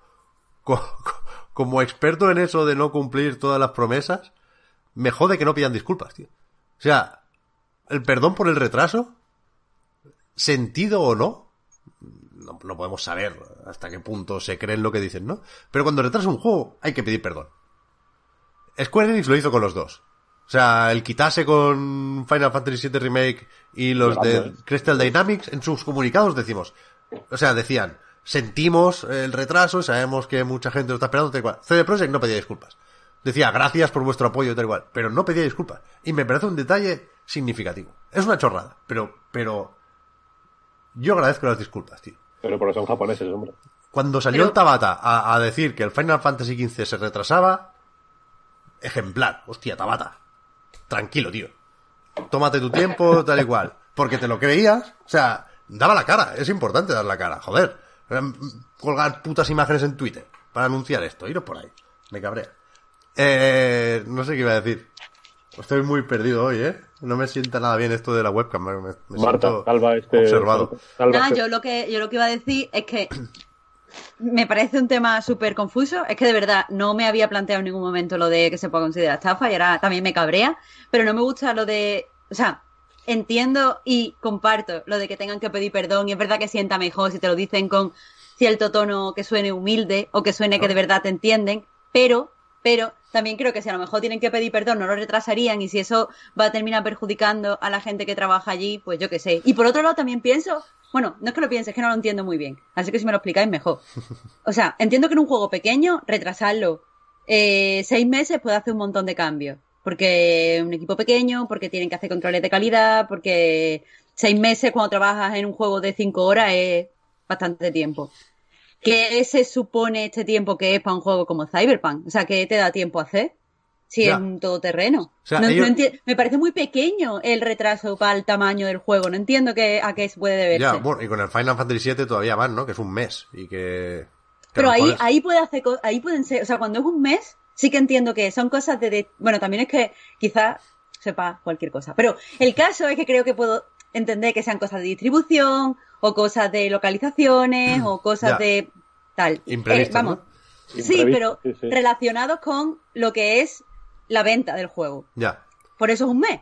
Pero en Cyberpunk y tan, ese tiempo Hombre, es como cuidado. raro. Los de, los de CD Projekt, que me sorprende, para empezar, decían en el comunicado que el juego está terminado, en tanto que se puede jugar de principio a fin, ¿no? O sea, lo que queda ahora es, bueno, lo, lo que se dice siempre, ¿no? Pulir, eliminar bugs, mejorar la experiencia y tal cual. Antes, lo que se me había olvidado es que eh, nos decía Litos y más gente en el chat que se ve que han dicho, yo no lo he visto, pero me parecería criminal. Se ve que han dicho que los nueve meses que faltan hasta llegar a ese lanzamiento en septiembre va- van a ser nueve meses de crunch. No. Hombre, no lo pero Si ¿cómo se dicho- puede decir eso? Si lo han dicho así abiertamente es una locura, ¿no? Mira, es de poca vergüenza. Ah, Imposible, que no, que no lo han dicho. no O lo sea, han Quiero ¿quién, decir- quién es la persona que dijo? eh, porque es alguien, pero no le pongo un de- desarrollador, pero no le pongo cara, que dicho que recordaba los años que había estado desarrollando por la gente que se había muerto trabajando en los videojuegos. Ya, ya, ya. O sea, No- no y ahora recuerdo, que, que sí, se sí. diga eso de, wow, es que nueve meses de crunch, eh, pues es para hacerle un poquito de boicot en el juego. Que Pero este lleva, que esto, que esto lleva de crunch dos años. Que no, Claro, que claro, que, que- que- que- que- seguro ¿por que lleva ya crunch y, todos sabíamos que iban a hacer crunch hasta No, septiembre. no, no, pero que lo que digan, holy shit. Yo dudo Ya. de lo que hayan dicho. Que nos dicen que sí, la gente en el chat nos dice todo el mundo que sí, tío. Pues me link. parece de vergüenza. Sale en VG247. Vamos a ver. Vamos a hacer eh, investigación. Fact-checking en directo. Están preparando ya el terreno para el siguiente retraso. Ah, ¿eh? sí, sí, sí. Es verdad, es verdad.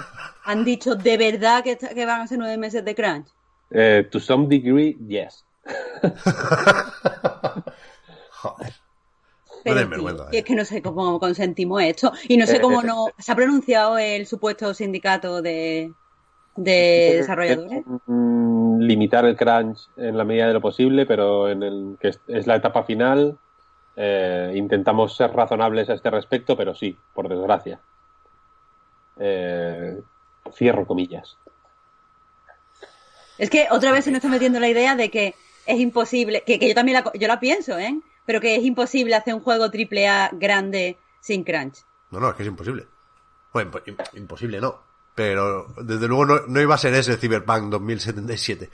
Pero, joder. Es que para eso Bueno, no le pongas fecha, tío. Es que qué, ganas de, de tener, ¿no? Otra Supongo vez la, para- presión de- del 17 de septiembre. Supongo que eso es de cara a los inversores y a cuándo se va a poder hacer, se va a poder cerrar como cosas de venta y cosas de esas. Tienen que tener una fecha para estimar y o poderle decir, mira, aquí hemos tenido, aquí no hemos tenido los ingresos que esperábamos, pero lo tendremos para porque es el estreno, no sé qué. O sea, creo que es algo estratégico, pero a nivel interno, de, de dinero, vaya. Menos mal. Aún así me da vergüenza y me indigna muchísimo, ¿eh? Mucho, menos mal que en la película de Sonic no hubo crunch. Para cambiar al, al muñeco. De verdad que la retrasaron, que retrasar una película sí que es inaudito, tío. Pero si han echado, si han echado a toda la gente, tío. Sucio. Toda la gente que hizo el puto Sonic mm, asqueroso nuevo que han puesto está en la puta calle ya. No, hicieron, se comieron el crunch de hacer el Sonic nuevo y encima les han echado a la puta calle. ¿Qué te parece? En fin, no sé, lo del, joder, lo del crunch me ha dejado impactado, ¿eh? A mí- no, a mí también, y de muy mala leche. Sí, sí. A ver. Y es verdad que se dijo también que han retrasado el online del Cyberpunk hasta 2021, pero bueno, sea, whatever, man. O sea, que se lo quiten, como el de Last of Us. Si va a servir para que descansen un poquillo más. En fin. O sea, pero es que yo no creo que. eh, eso es vamos a entrar ahora ya en, los, en lo más esperado del año, de verdad. Eso. Pero yo creo, creo, no creo que tengamos que caer en la trampa, porque me parece una trampa, de ver los retrasos ahora como una manera de evitar el crunch. Que no, que no, que es que es más. Claro, claro, decir, es más mejor. ¿Sabes? Rápido, rápido. Que lo saquen rápido porque es una bomba de relojería aquello.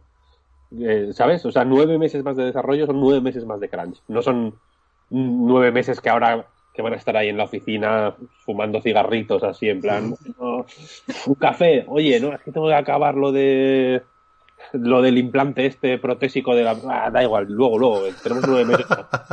Venga un ti, como con como el como en Ubisoft joder, eh, como con Ancel sabes ahí con bongos.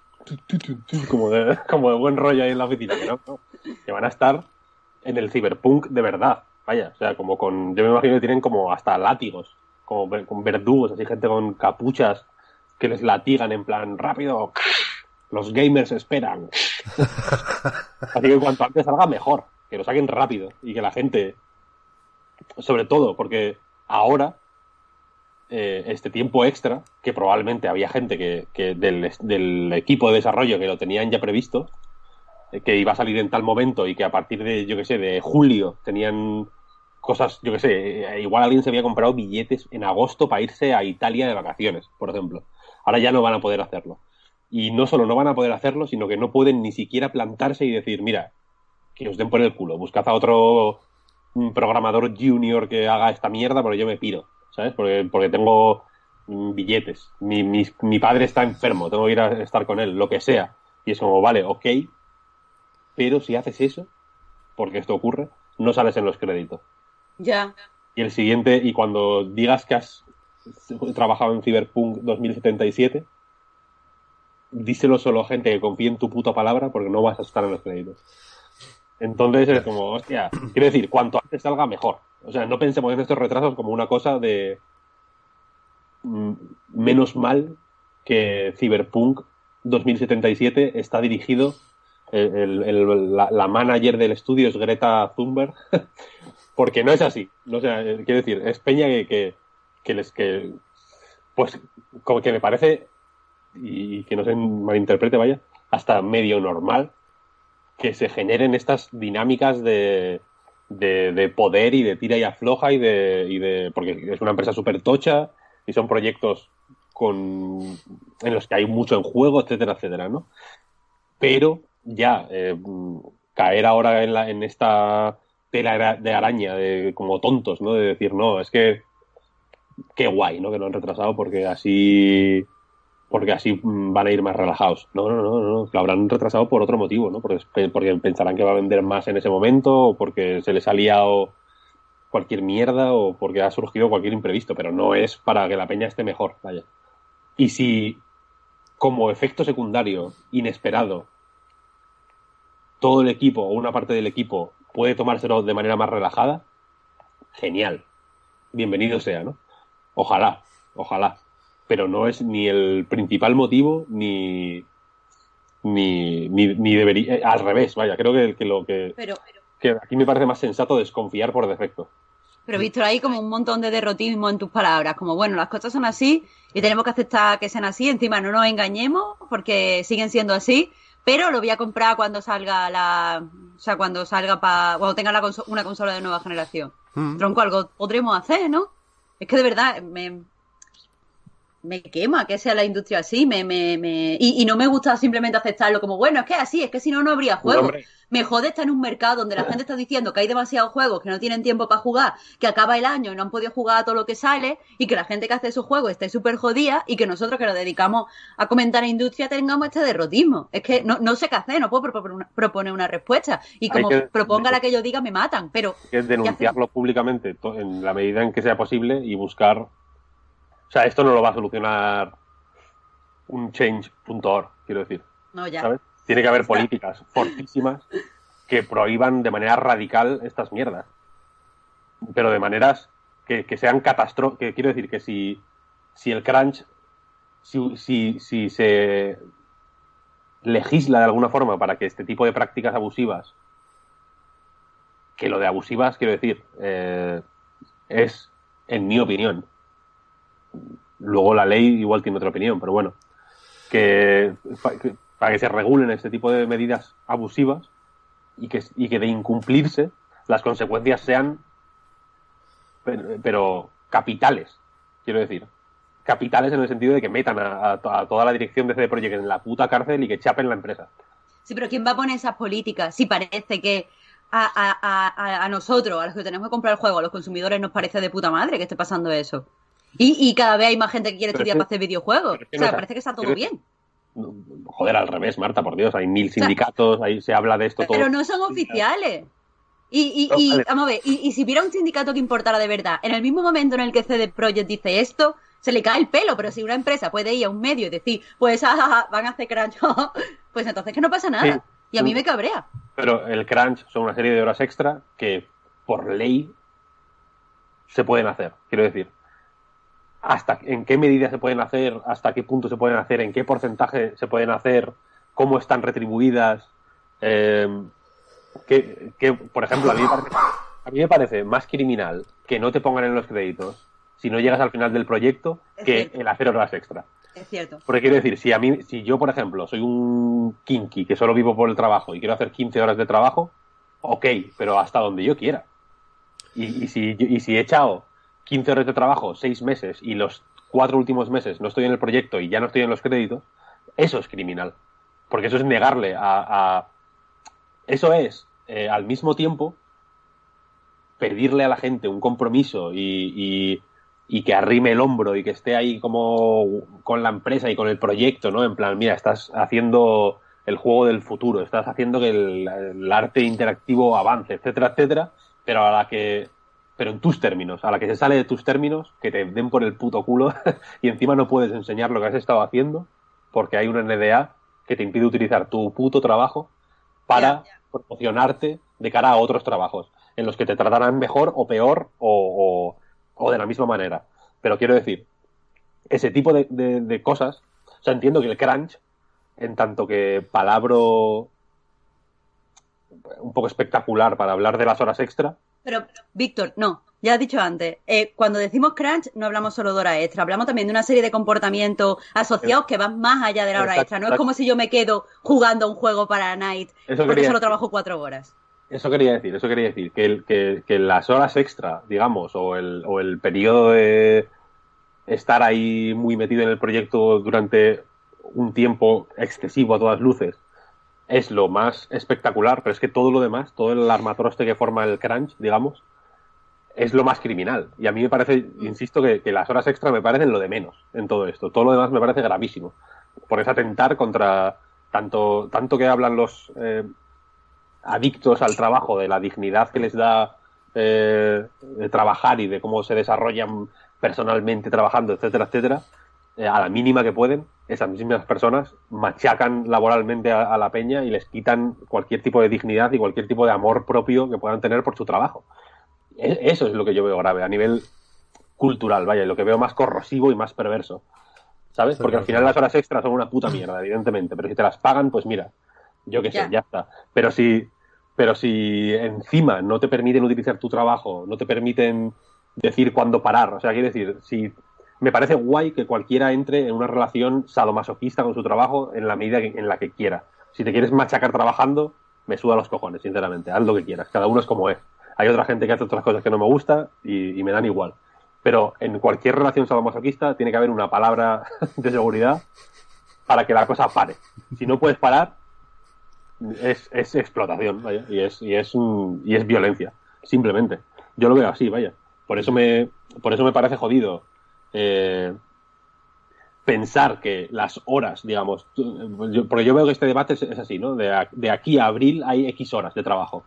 Entonces, como va a salir en septiembre, esas mm, 200 horas de trabajo que faltan se van a repartir en nueve meses en vez de en tres. Entonces, de puta madre, ¿no? Porque van a trabajar una hora al día. y no es así, van a trabajar las mismas horas al día, ¿sabes lo que quiero decir? Y van a Sí, sí, estar sí. Igual de explotados, pero en un Durante de un periodo más de tiempo. vale. Claro, sí, Claro. es horrible. Y es lo que te digo, yo que sé, tú imagínate que alguien en mayo ya tenía planes, o en, o en, o en agosto, o que o, ya que ya, está- o que ya esté quemado. ¿Sabes? Que no es ya tener claro. planes, tener planes es tener esperanza. Imagínate está- que estás súper quemado.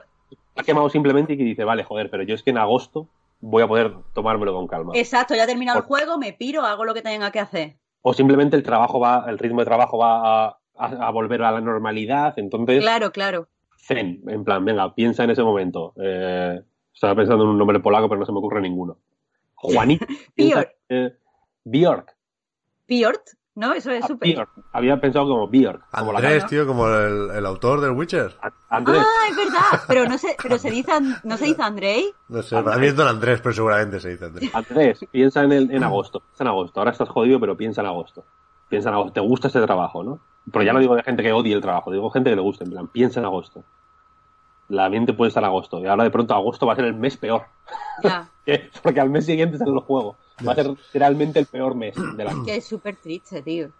Ya. Por eso es lo- es lo que quiero Y ahora, decir. y ahora cómo me tengo que tomar. Bueno, que no quiero, que es verdad que estamos alargando el tema y lo siento mucho, pero ahora cómo tendría que tomarme los mensajes del Cyberpunk. Porque ahora le tengo muchas ganas del juego. O sea, es uno de los juegos que más espero este año. Pero ahora no hay cierta hipocresía en cualquier crítica que quiera hacer a un sistema que explota al ser humano cuando eso está hecho en base a la explotación, pongamos todas las comillas que queramos, del ser humano. Es que de verdad, es que esto es una mierda. ¿Cómo se hace un análisis de esto? No se puede. Vaya otra vez, vaya. Le da textura al juego. Piénsalo de esa manera.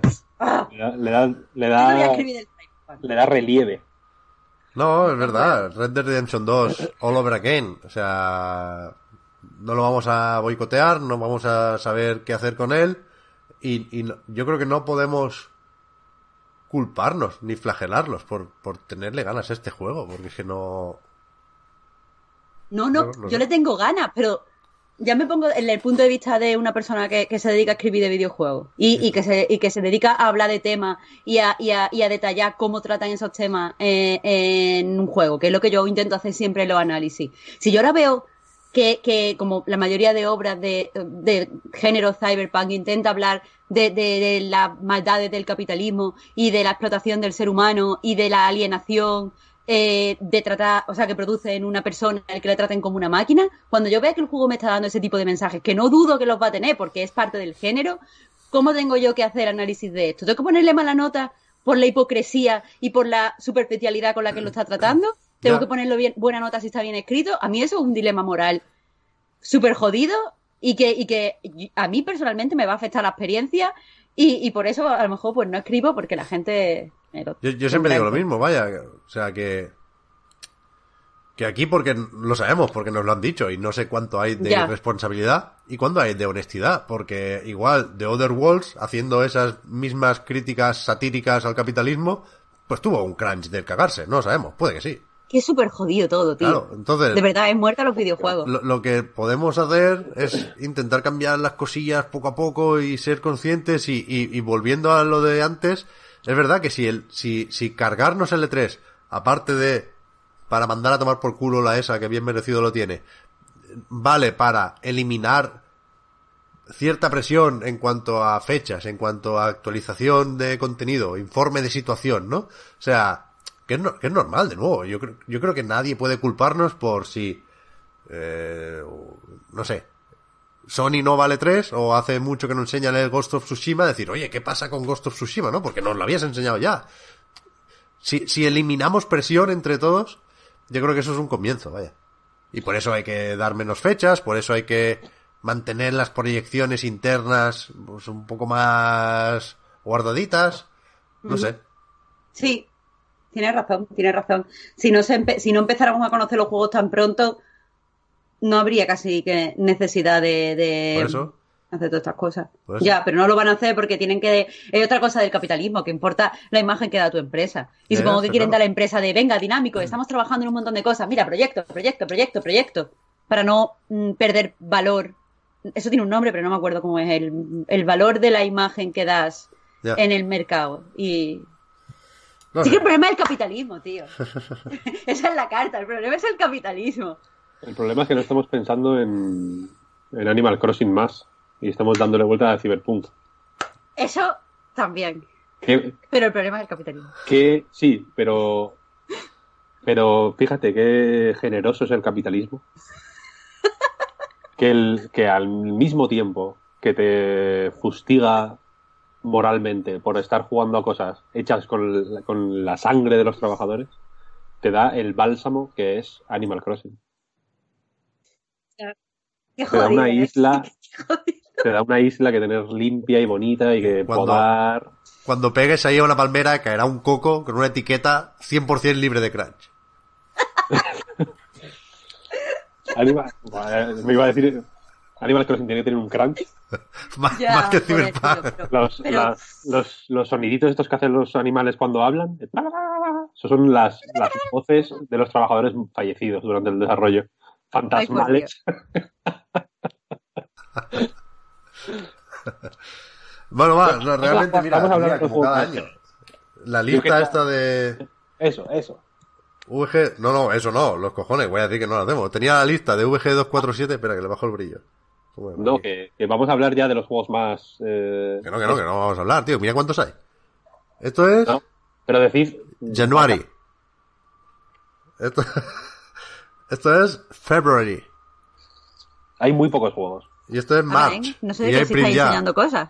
Que yo como todo peta. O sea, no, a- a- lo, lo que vengo a decir es que no podemos repasar uno por uno, ni, ni siquiera No, los no, importantes, no, no. con lo cual hay que hacer criba, hay que hacer selección. ¿Qué Sí. esperáis? Vamos a, vamos a llegar hasta abril. No, no se vale hablar de, de las topas. De aquí a abril, ¿a qué hay ganotas? Yo, yo no tengo que contestar esa pregunta, creo yo. Bueno, pues se pueden decir tres. Yo estoy a tope con el Animal Crossing también, ¿eh? No, no, no, no me excluyáis de esa isla. Porque Pero yo voy a ir, yo voy a ir a, full. ¿no? ¿Cómo, cómo? ¿Tú no habías jugado antes o me lo estoy inventando? El, el New Leaf lo tengo en casa, porque compartíamos 3DS con mi mujer y, y jugaba sobre todo ella, pero yo también lo he probado. Pero nunca me he tomado en, en serio, es decir, nunca he tenido mi pueblo o mi comunidad en un Animal Crossing.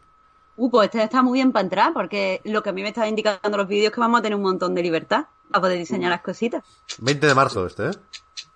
Mejor juego. 20 de marzo. Más ¿no, el, que nada. no era el 3 de marzo? No, 3 de marzo era, era Final Fantasy VII. Claro. Y fuck. Más Sí, sí. días, espera. Es el Bueno. 20, 10 días antes de mi cumple, para tenerlo ahí como regalito. Y el Bueno, Persona, el Royal, cuando sale, tío. Por aquí estaba también, ¿no? En febrero, si no me equivoco. 31 de marzo pone aquí. Es- Bueno, será verdad, claro. Mira, eh, yo estoy hablando de memoria, porque no quiero ni poner el Chrome ni nada. Enero. ¿Qué juego hay que esperar en, en enero? En enero no hay nada. Kentucky Route Zero, Ese sí, ¡Es verdad! 28 de enero. ahí está. Correcto. Es el, el más importante del, Sí, es del cierto. mes. En febrero no hay ni. En febrero no, no hay lanzamientos. En Bayonetta y Vanquish. Es, Eso iba a decir. Bayonetta y Vanquish. Mm. En marzo, Animal Crossing. Esos son mis tres eh, juegos esperados. No está mal. No está mal. Yo quiero no jugar. Voy a hacer mientras miráis, mientras consultáis listas, que veo que estáis aquí consultando movidas. Sí. eh, voy a lanzar eh, un pequeño discurso. Yo quiero, yo quiero que no haya juego, quiero no jugar. Estaba pensando, el otro día me preguntó alguien, eh, ¿y a qué estás jugando ahora? Tal.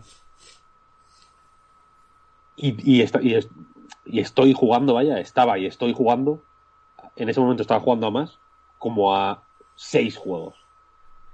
En plan, mm, semidiariamente. Eh, De cada día le dedico media horita, una hora a cada uno de ellos. Y pensé, y, y- y ninguno de ellos es relevante o interesante eh, para como tema de conversación siquiera, ¿no? Y pensé, yo quiero dejar de jugar a juegos. No quiero jugar a nada, quiero jugar al Magic Arena. Sí. Que dejen de sacar putos juegos, no quiero jugar a nada. El, el remake, el remake de Final Fantasy VII va a ser una, una ñapa. Yo ya estoy hater. ¿Qué dices? Pero porque has cambiado. Tú has cambiado de opinión desde, desde hace una semana. Porque he estado leyendo ¿Qué ha mucho pasado? sobre, sobre Final Fantasy VII. Y es que no, es que no, es que va a ser un desastre. Va a ser un desa- Ahí están.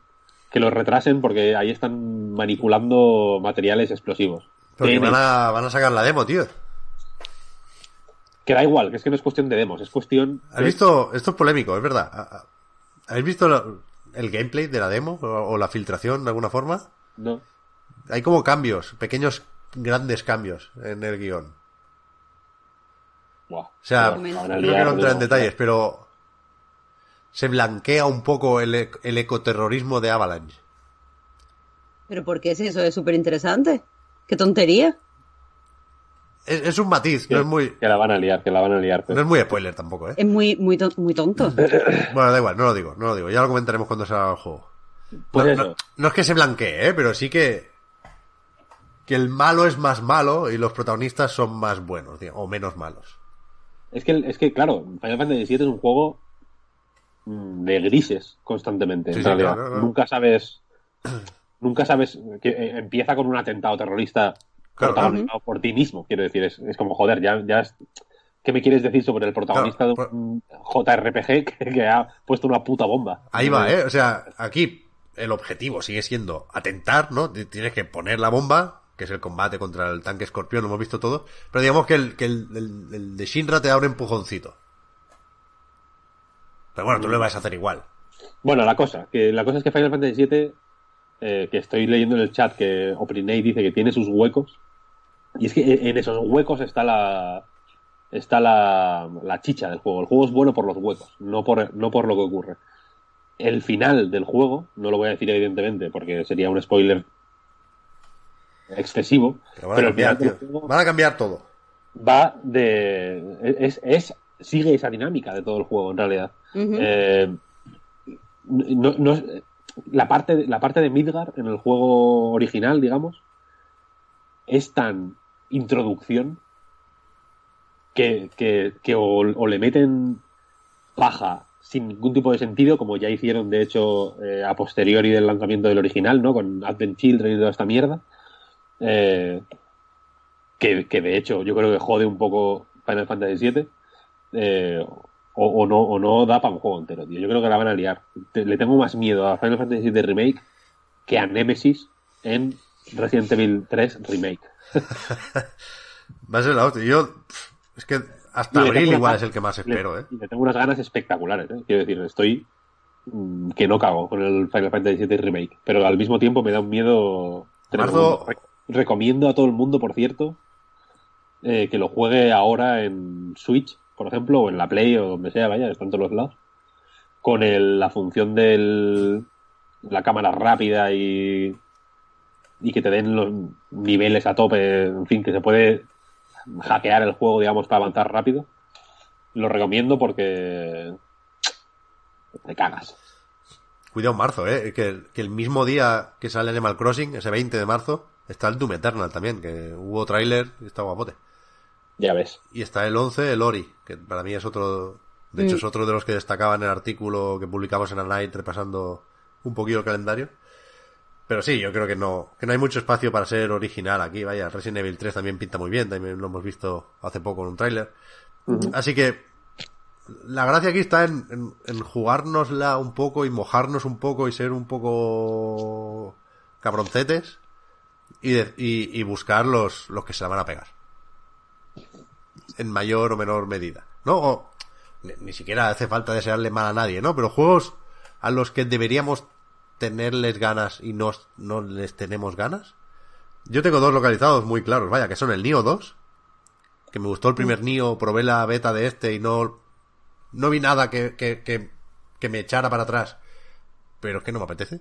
No, y, y creo que es más o menos generalizado, ¿no? Hay poquillo hype por Nio 2, creo. O sea, todos sabemos que va a estar bien. Pero creo que todos ¿Dónde- dudamos que vaya a vender mucho. ¿Cómo, cómo? ¿Dónde estás viendo esta lista? En VG, ¿no? VG247. Busca en Google VG247 Every Game. Lo Every ponen. Ok, venga. Y después está el Bleeding Edge. Que ya, de hecho, lo comenté en, en otro vídeo podcast, en el que hicimos antes de verano. Que después de haber probado la beta, o la, la alfa técnica, no lo veo, no lo veo. Creo que, que por eso sacaron el Hellblade 2 antes de que saliera Bleeding Edge, ¿sabes? Lo sacan en físico, ¿lo has visto? ¿Cómo, cómo? Que lo sacan en físico. ¿El Bleeding Edge? El Bleeding Edge. Sí, sí. Buena suerte, ¿eh? Porque si, o sea, si tiene una oportunidad, evidentemente es con el Game Pass. Y, y que a eso va, ¿eh? Pero no, no va a ser el Overwatch de Microsoft. Oye, yo no, no, no me lo imagino, desde, desde luego. ¿Tú, Marta, cómo lo ves? No sé, yo soy mala para estas cosas. No sé. Siempre mido más los hype, porque como a mí me gustan, estoy más pendiente de las cos- cosas que salen independientes y de, y de tal, pues mido, mido más los hype. No sé qué juego se la va a pegar. Me gusta escuchar a Pep, que sabe más. Uh, es verdad, lo que dice Kabat DK, Half-Life Alyx, que está para marzo en principio, ¿no? También. Marzo. Sí, ¿A sí. finales está? Sí. No- creo que no tiene día, ¿no? Que es solo March. Es marzo, sí. Pero es, ¡buah! Vaya ganotas, vaya ganotas. Yo es que no lo voy a jugar, así que no. O sea, lo, me lo, he quitado ya del radar porque no. De aquí a marzo no voy a poder tener un ordenador bueno para jugarlo. No Pero voy a va- tener casco de realidad virtual para jugarlo. Pero búscate a alguien, tío. No, no, no conozco a nadie, no quiero hablar con gente. No me gusta. no, no quiero pedirle cosas a nadie, no, no, no quiero. Entonces, con tiempo, vaya. Yo creo que el Doom, estoy viendo a la gente un poco pesimista o un poco de culo con el, con el Doom de 2016. ¿Sí? Sí, fíjate. Fíjate. El otro día Alex Pascual, el amigo Alex Pascual, lo- lo comentó, estábamos hablando del tema y lo comentó que vea mucha más gente que antes de culo con la segunda parte del juego, sobre todo. Con, entiendo que la parte que es más en el infierno y tal, eh, que es que se vuelve mucho más abstracto y de, de arenas así de combate mucho más frecuentes y mucho más repetitivas, entre comillas. Y, yo justo es lo que quiero de Doom Eternal, vaya. Que sea eso. A, puto fuego. al, al 10.000. Y, y por los trailers es lo que veo un poco. ¿La ha probado, la- la ha alguien ya? Eh, pr- pronto, no puedo decir mucho más. Bueno, ya, lo- ya, ya lo debería haber, no lo debería haber dicho, pero sí. Pronto va a haber mm, información, vaya. Vale. Next week Pero- on Video Game Magazines, como decía la camilla. Que le tengo mil ganas y me da miedo que, que el, que el equilibrio. También me da miedo que el, el primer juego era como que tú ibas llegando ahí a una unas instalaciones, bueno, no, resurgías de- o despertabas en unas instalaciones eh, en ruinas, ¿no? Ibas viendo qué, había pasado, ta, ta, ta, ta, y al final te convertías, digamos, en el, en el demonio, realmente, tú. o sea, que la idea de que tú no tenías que tener miedo a los enemigos, sino que los enemigos te tenían miedo a ti, se te iba presentando de una forma así más o menos progresiva y creo que quedaba fenomenal porque realmente el tramo último es un, es un despelote. Y aquí desde el principio ya te lo dicen. Entonces tengo ganas de ver cómo es el equilibrio que consiguen con eso ahí. Eh, pero, pero tengo miedo por Doom. Pray for Doom. Pero escúchame, queda mucho para marzo todavía, ¿no? Enero y febrero son la ruina. Enero y febrero son una mierda. No, pienses en ellos porque Dreams el 14 de febrero, que, o sea, no creo que me anime a crear, pero la campaña sí, sí me apetece jugarla, la verdad. Tengo curiosidad por ver qué han hecho ahí Media Molecule. Pero falta mucho para marzo, tío. el Warcraft, el Warcraft 3. O sea, voy a jugar al Warcraft 3, Víctor. Reforged. ya lo sé, ya lo sé, yo qué sé. Al, al de cartas Al- del LOL, tío. Ese sí. Hay juegos Empieza la beta abierta. hay pequeños eh, momentos de luz, como por ejemplo el Runeterra, de hecho, yo le tengo muchas ganas. El Kentucky Road Zero, ya lo he dicho. Eh, el juego de cristal oscuro. A mí me pinta muy bien, le tengo bastantes ganas. Eh, a ver qué más hay por aquí. Bayonetta y Vanquish, a nadie le amarga un dulce, si me preguntas a mí. El Two Point Hospital, pues ya está un poco re- requemado, ¿no? Pero en Switch yo no le diría que no. Son cosas, bueno, No, no, que hay cosas, eh, que hay cosas. y, variaditas y demás, pero... pero que no son súper pepinacos como, como, como nos esperaríamos, vaya. Pero Porque va a pasar rollo lo del año, lo del año pasado. Empezamos así con cosas medio tal, pero el final de año es un pasa un pasote. Y que faltan, Seguro. faltan los que vayan saliendo así, oye, Mm. este sale la semana que viene, tal. Que Claro, pasar. eso iba a decir. En plan, El- el- Baba, Baba Is You fue así, en plan, oye, en, Mm. en un par de semanas sale este juego. Y de pronto es la cosa más fina que has jugado en tu vida. Sí, sí. Y que, y que en VG247 creo que no ponen indies. Igual hay alguno por ahí que se nos escapa. Es raro, porque yo sé, la Mulana es indie, por ejemplo. Ya, algunos sí, algunos no. No sé, hay, hay muchos también que están previstos para 2020 o para Q1 incluso y no tienen fecha concreta, entonces salen al final. Hay cosillas, o sea, va a ser un año importantísimo, joder, por todos los cambios y todas las novedades que hemos comentado antes, pero también por juegos puntuales, eh, o sea, cuidado, cuidado con 2020. Yo creo que va a ser mejor que 2019. Mm, bueno, sí, puede ser, puede ser. O sea, para ti, pero es que para ti 2019 ha sido un año flojo. Ya, ya, es que yo sigo con esa campaña un poco, ¿eh? Que el, el otro día no, Claro. sé, no sé quién me dio la razón y, y se lo agradecí. Que, que había sido un año que, que estaba bien, el, el año del 8, vaya, que un 8 está muy bien, pero que no, que no fue memorable. Había algunos que lo comparaban con los grandes años de la historia del videojuego. Yo que sé, el 97, uno de esos era, ¿no? En plan, ¿dónde vais? 90 98, ¿no? Es el- 98, del, El, importante, vaya. sí, ¿dónde vais, tío? Un año bien, normal. ¿Qué, qué menos? ¿Un año de qué menos? Ay, Pepe, qué equivocado estás. No, es verdad que está bien. Está bien. Este año sale el Godfall de, en PlayStation 5. Ese sí. Y en la Epic Games Store. Ay, Ese sí, te, te vas a cagar, ¿eh? No, pero hay muchos, es verdad que hay muchos sin fecha definida Mm. que yo creo que van a a petarlo de una manera increíble. ¿Y el, Eh, el- el Elden ojo- Ring sale este año, Víctor, o qué? Joder, ojalá, tío. Ojalá. El Elden Ring, como nos lo intenten meter en una Play 4, también me voy a enfadar, ¿eh? Ya, eso va a ser para preguntarles, ¿no? Pero mira, Dying Light 2. Yo le tengo bastantes ganas, siendo un juego Eso va a estar bien. relativo. Sí, pero que no es un Last of Us 2, yo qué sé. No, pero va a estar bien. va a estar Eh, Cyberpunk. Bien. Ya hemos hablado de que nos, nos eh, incomoda, pero bien. Tsushima, pues a ver, es típico que hay que jugárselo. Eh, las expansiones, las expansiones del Pokémon, imprescindibles. Hostia, que hemos hablado un poquillo de Nintendo, pero Lo del Pokémon ya está pasado, pero lo del Smash, que es fatal, ¿no? Lo del Smash. A ver, Yo- a mí que se diga que el Fire Emblem es importante. Ya, ya, no, no. Si yo a tope con Three Houses, sin haberlo jugado siquiera. Pero espérate al Fighters Pass 2, Sakurai, que lo tienes aquí al lado. Tienes seis huecos, tío, ponle, ponle ahí. cuando salió eh, o Bailez, o como lo digáis, eh, pensé, me cago en su puta madre, otro muñeco con la espada, tío. Qué asco. Y cuando hicieron el chiste de, hostia, otro muñeco con la espada, tal, no sé qué, como en anime, además, hacerse un anime para hacer el chiste de que hay otro muñeco con espada, me parece de conocer tan bien a tu comunidad Yo también lo pensé. Joder, pero... y de... y- Que y- menos, de nuevo, O vaya. sea, luego- nada más, nada más que por eso me, me molesta mucho los memes de la gente como haciéndose que se queda dormida viendo el, el vídeo. Y es como, no, ahí está, por lo menos te estaban haciendo guiñitos, ríete. Claro, si había risas enlatadas, Sakurai eh, como súper... Pero que no eran enlatadas, tío, que eso es, eso es la crew del Sakurai. Bueno, vale, sí, la gente que estaba ahí, bueno, pero son es como la gente que está viendo la grabación de Friends. Pero tú, o sea, tú, tú estás de crunch ahí, hostia, no puedo, estoy animando aquí el Terry Bogard, que esto no me sale, se me clipea el codo, no sé qué. Dice el Sakurai.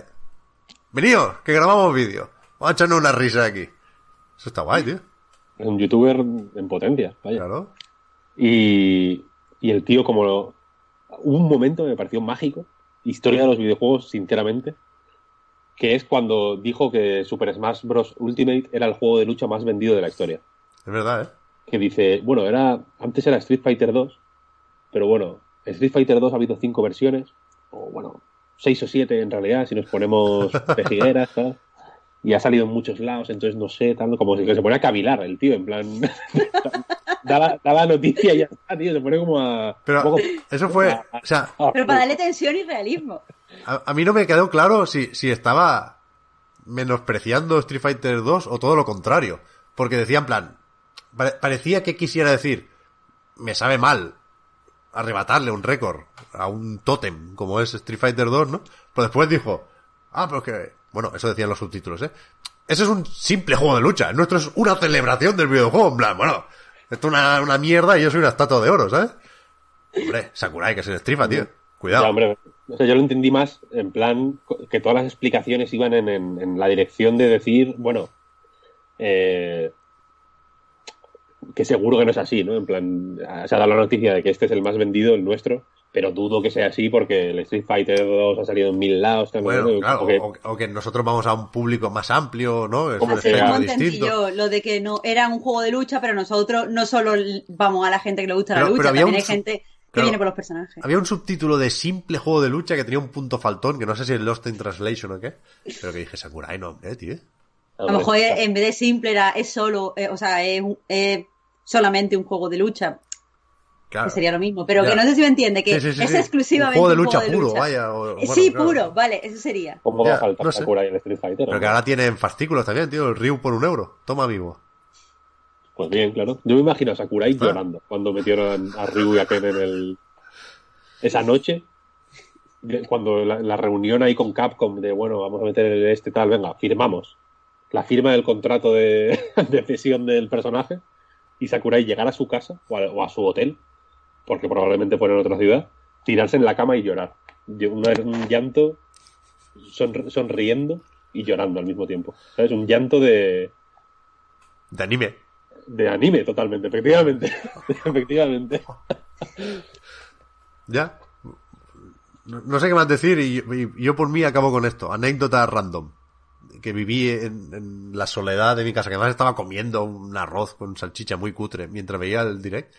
Y como lo, lo, vistió mucho el Sakurai, al final era meter un puto personaje del Fire Emblem, que es lo, lo más normal que se puede hacer en un Smash, ¿no? Y, lo preparado diciendo, viendo el tráiler lo veréis de seguida de quién se trata, eh, disculpas o, o- no, no nos guardéis rencor si no es el personaje que esperabais. Y yo dije, coño, me hace una cosa rarísima aquí, se, se- se- se pone creativo el Sakurai. Y entonces lo, lo- desde lejos se veía al baile este con, con esa especie de sotana y la espada que tiene una empuñadura muy marcada y que tiene casi forma de cruz. Yo pensé que era Kylo Ren, lo estaba viendo en pequeñito.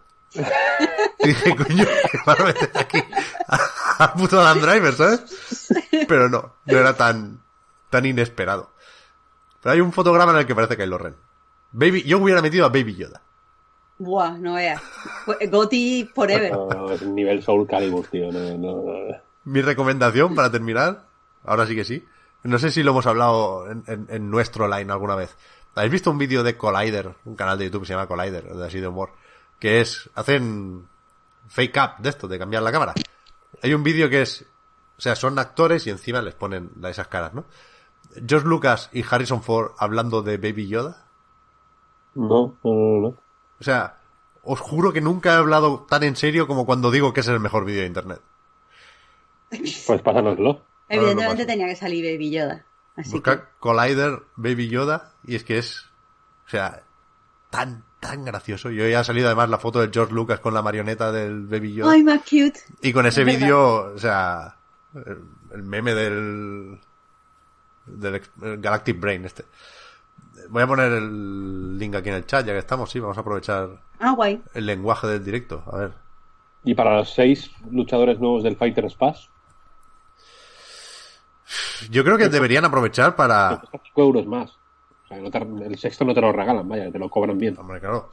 Pero aquí deberían aprovechar para ponerse al día con Nintendo, ¿no? Yo es que pensé que el primer Fighter Pass eran invitados y el segundo eran personajes de Nintendo. O sea, aquí es donde hay que meter a, a- a- a alguien del ARMS, por ejemplo, sí o sí, ¿no? Wonder Red, dicen por Wonder aquí. Red, por supuesto. 101, o sea, que, que sean 101 luchadores distintos. Que tenga 101 skins diferentes. Wonder Director directamente. Imagínate. ¿Cómo sería eso? Demasiado bueno para ser verdad. No, pero de Splatoon van a meter a alguien más. ¿Cómo se llaman las presentadoras? ¿Marina y qué más? Eh, Estela o algo así, ¿no? Algo. Hay que poner, hay que poner más gente. A ver, que no me va a copiar pegar. Un ¿Es este muñeco, un muñeco del ARMS, diría bien. Ahí está. Este vídeo es tan bueno, tío. Luego lo miráis, luego lo miráis, que si no, nos, nos distraemos. Ahora mismo. ¿Qué llevamos? Casi Dos dos, horas. horas, ¿no? Sí, sí. O sea, es un podcast canónico, más allá de los problemas del inicio que ya se nos habían olvidado casi. Sí, pero yo creo que está bien, ¿no? A nivel de escaleta, de, a nivel técnico, Sí, sí, por eso, por empezar a recoger, lo digo. a vaya. todos los niveles. Sí, sí, sí. Es una pena que no hayan entrado preguntitas, también os lo digo, que al final siempre nos enrollamos, parece que no vamos a tener contenido y no veas. Ya, pillamos una del chat, como los sobres estos de los concursos, de tirar así y pillar un... ¿Cómo se llamaba No. ese programa? ¿El- ¿Era el Euromillón? ¿Cuál? Uno que tiraban como sobres así y cogían uno así.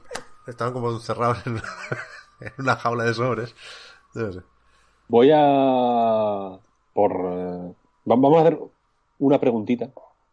Pero Vale. la vamos a, la vamos a extraer en lugar del- de este chat de patreon.com barra Reload. Claro, eso decía que los pobres Patreon poniendo La- preguntas ahí. La plataforma. La plataforma a través de la cual nos financiamos. Eh, hay mucha gente preguntando por el spoiler cast de Death Stranding. Ah, Hay que poner. Hay que, hay que poner eso en marcha. ¿Tú te lo has pasado, Víctor? Yo no me lo he pasado todavía y no me lo voy a pasar. ¿No te lo vas a pasar? Lo aviso en- No me lo voy a pasar eh, esta semana ni la semana que viene. Me lo pasaré en algún momento, pero ahora mismo no. No, no entra en mis planes, sinceramente. Eh, que, que igual que, que da para hablar también, quiero decir, tiene sus porqués, ¿no? En realidad. Eh, pero eso, que hay que activar esa, esa movida. Eh, estoy viendo que algunas de las preguntas, por ejemplo esta de Paul Barreras, eh, se anticipa a lo que ya hemos hablado, ¿no? Porque nos pregunta, nos dice si estamos preparados para una posible decepción de alguno de sus juegos más esperados de este año. En plan, eh, Cyberpunk, Final Fantasy VII Remake o tal vez Bayonetta 3. Indica. Sean unos ñordos tan grandes que tengan que reventarlos a críticas. De- me- menos de Bayonetta 3, que no va a ser así, evidentemente. Eh, va a ser la hostia. El resto están siempre pues, en, la, en la frontera entre el ñordo y la, y la gloria, ¿no? Es que yo creo, Víctor, que a ti te pasa una cosa, que también me pasa a mí, que es que a lo mejor tienes más hype o menos hype ante un juego, pero cuando ya llega inminentemente la salida te da como un bajoncillo de pensar, uff, esto no va a molar tanto. Como para que no, no entra con el hype al juego, porque a mí me pasa Siempre, siempre. Llevo, llevo dos años pensando en Animal Crossing, pues dentro de nada estoy como, buah, seguro que esto va a ser ¿eh? muy Sí, aburrido, ¿eh? Es muy, muy, va a ser muy continuista, qué aburrimiento, no sé qué. Sí, sí, es que, Me es, pasa es que es siempre. una- es- es un espacio muy cómodo, el del el de la expectativa nada más, o el del la, la antesala de la, de la cosa, ¿no? En realidad. Me pasa con, con todo, ¿eh? En realidad, con cuando me pongo a escribir algo, tengo una idea sobre un juego que estoy jugando, en plan, hostia, esta, esta idea para el análisis es perfecta, ¿no? Y me siento como a materializarla y me, empie- me empieza a entrar una bajona, en plan, esto es una puta mierda, no, no, no tiene sentido, tal, tal, A mí tal. también me pasa. Y con los juegos lo mismo, en plan. El- con, lo, con lo guay que es el tráiler, en realidad, ¿no? Y la, y la, la, la información controlada. Y, el, y la partida bien jugada, ensayada un millón de veces para que se vea bonita. Luego tener que jugar tú es como. ah, quita, quita. eh, A mí me pasa al revés, yo me voy calentando, ¿eh? A mí me da la bajona un- un poco antes del lanzamiento. Pero cuando queda muy, muy poquito, yo me fumaría cualquier juego. O sea, ayer pillé el Kakarot con unas ganas, no se me pasaron, ¿eh? Pero lo pillé con unas ganas y no. Está regular. Vaya. Eh, estoy, estoy, estoy buscando preguntas, caray. Eh, es, que, es que hay mucha gente que nos habla de, de decepción con Bayonetta 3, pero ¿por qué nos hacéis esto? Están jugando contigo, Víctor. Me están jodiendo la cabeza. Yo ahora O sea, yo- yo no, no voy a hablar de ese juego. No sé si lo he mencionado ya, pero mi idea es no mencionarlo siquiera hasta que tenga algo más que decir. Hasta que salga Eso no un lo creéis. Estáis mintiendo ahora mismo. Es De una forma. la semana que viene el direct ya, O Marta. sea, mañana. Eso, ahí Mm. está, lo ves, anuncia no sé qué del direct. ¡Guau, Bayonetta 3! No, no, no, no. O sea, Y antes, como no salga en el direct Bayonetta 3, antes entonces del direct no voy a decir nada. Que me venía la gente burchando diciendo ¿Pero el Camilla dice en Famitsu que el desarrollo va bien. Y yo, me da igual, mira, no te escucho. Esto es como el vídeo este... Pedro nos mienta. Que no lo voy a mencionar, no, de verdad, vaya. Bueno, la cosa es que no me, no me asociéis eh, Bayonetta 3 con la palabra decepción, porque ahora en mi cabeza, cuando pienso en Bayonetta 3, pienso en vuestras preguntas. Y me crea unas inseguridades que yo creo que son innecesarias. Me parece una crueldad. Otras crueldades me dan igual. Me parecen hasta buenas. que le jodan. No, Pero son Bayonetta. de cara a nosotros, de cara a nuestro a, esta- a este equipo. Otras inseguridades y otras y otras eh, capones me parecen hasta hasta buenos, ¿no? En realidad, me parece gua- yo soy una persona que funciona mucho con con golpe de vara. Pero con Bayonetta 3, por favor. Uno de los no, pocos que no. motivos por los que nos levantamos por las Que no hay mañanas. duda posible, Víctor, no hay duda posible. Vale, vale, vale. Otro dice, mira, Talavir dice, otro, lo- le trata así como mal, ¿no? Eh, esta es una pregunta bien. Esta es una, esta es la- el tipo de pregunta que hay que hacer. ¿Qué razones le daríais a alguien para convencerle de que ni The Last of Us 2, ni Cyberpunk, ni Final Fantasy VII, sino Bayonetta 3 es el juego de 2020? Eso sí, es Pep, una- que me ibas a hablar de Bayonetta. Que me así ibas a hablar sí, de Bayonetta, Pep. así sí, así De sí. esos, de esos juegos de los que usted me habla, no sé cuántos saldrán en 2020. Bueno, la cosa es que hay muchas preguntas. Por ejemplo, Gabriel nos dice, nos, eh, nos hace una pregunta que es las compañías cuando ponen una fecha cercana eh, o mismo día que un triple A, o sea, cuando una compañía eh, te coloca su juego doble A o A individual o indie el mismo día que un Cyberpunk, por ejemplo, ¿en qué piensan? Estrellarse porque tu juego sea malo es una cosa, pero que se la pegue por no tener dos dedos de frente es otra. Ejemplos como Titanfall 2 eran de los claros eh, que se metió en la pelea con el Call of Duty y, con- y Battlefield. Y hemos hablado ya un poco de, de cómo se gestionan los calendarios, de cómo se mueven estos para aquí, estos para allá. Creo que no lo hemos, comen- lo, lo hemos comentado. Pero yo no sé hasta qué punto Final Fantasy VII Lo sabía, vaya. se movió a sabiendas de que no iba a ir al ladico de Cyberpunk, sino que tenía más o menos el mes despe- despejado, ¿sabes? Bueno, yo pensé que sí. Antes Marta ha- habría otro pelón, ¿eh? Con eso de, de la distribución, pero... Pero yo creo que sí, yo creo que no, no, metes un juego el 10 de abril, justo el 10 de abril, si no sabes que el 16 no está Cyberpunk. Y más cuando es un retraso, cuando sabes que es una mala noticia, cuando tienes cierta libertad para escoger día. También es verdad que movieron los Vengadores a septiembre y les queda justo al lado. Hay, un momento en el que te, no puedes estar cambiando fechas siempre, ¿no? Y, si entras en una dinámica de rebotes y de escapar del super triple A de turno, pues al final se va a ver que, esto no es serio, ¿no? Que no confías ni un poco en tu juego. Pero vaya, hay, hay muchos de esos, desde luego. Sí, sí. Joder, Shenmue 3 el año pasado, que, que hacía en noviembre. O sea, lo de las fechas de Shenmue es, es escandaloso. Eh, Empezando por en agosto de 2018 decir que va a salir en agosto de 2019. ¿Quién, quién te lo ha pedido, no? Lo que decíamos antes. Y después pasarlo de ahí a noviembre. ¿Para qué? Es que ¿para qué? Menos mal que ahora le meten el DLC de las carreras. Battle Rally. Y que ahora va a remontar. Pero sí, yo, creo que hay que hay algunos casos de exceso de confianza y hay algunos de, yo qué sé, es que hay juegos todos los meses, tío. O sea, ¿qué es eso? Ahora, de aquí a... Si, si pierdes el tren de enero, que era una buena fecha para meter un juego en enero, ¿eh? Ya se ha hablado mucho de eso con el Dying Light, con algún Resident Evil que salió muy a principios de año, el 7 o el, o el remake del 2. Pero ahora, si has perdido el tren de enero y no llegas a febrero, en marzo y abril, ¿qué haces? No, no, no caben juegos ahí. Si los sacas te vas a pelear con alguien. A partir de septiembre en Vietnam, lo sabemos. Hay que, hay que sacar en algún momento los juegos, vaya. Ya, o sea, yo creo que algunos juegos también hay que pensar en, el ca- en cada caso, ¿eh? O sea, en el sentido de que algunos juegos se pelean más que otros. Por ejemplo, claro. el de los Vengadores, yo creo que se va a pelear relativamente poco con el Cyberpunk, ¿eh? Y que va a vender bien. Con el Cyberpunk se va a pelear todo el mundo. Sí, se va a pelear todo el mundo. Pero, eh, pero en realidad no. Entre o sea, comillas. Es el trailer Claro. más, el tráiler más visto del, del E3 Sí, sí. Da igual, da igual. de, todos modos, hay, hay miles de factores con, el, ti- con los tipos de juegos como, como el Cyberpunk. Se lo va a comprar mucha gente, pero hay gente que no lo, va no lo va a poder jugar en esa fecha por X, no tiene tiempo, no le apetece empezar, no sé qué. Si a lo mejor salen a los lados juegos que son más pequeños, son de otro género, que a la gente les cuesta menos meterse, o que está por plataforma en un lugar más accesible. La- hay mucha gente que cuando se aburre juega en Switch, o cuando no tiene ganas de poner la consola juega en Switch.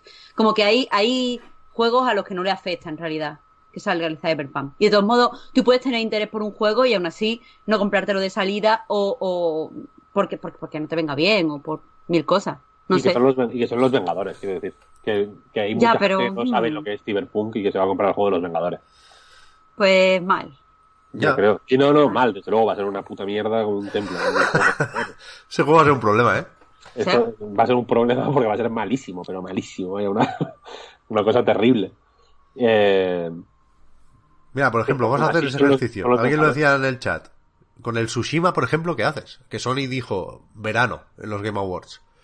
Y, efectivamente, perdón que he perdido el comentario. Espera. No está tan lejos porque está destacado. que solo quedaría de lanzamiento en la última semana de junio o las tres primeras de septiembre. En Ezoras, efectivamente, dice que en verano no puede significar o no suele significar julio y agosto, ¿no? Para juegos tan grandes, con lo cual en septiembre, ¿qué haces? O sea, el- la única fecha viable es el 4 de septiembre.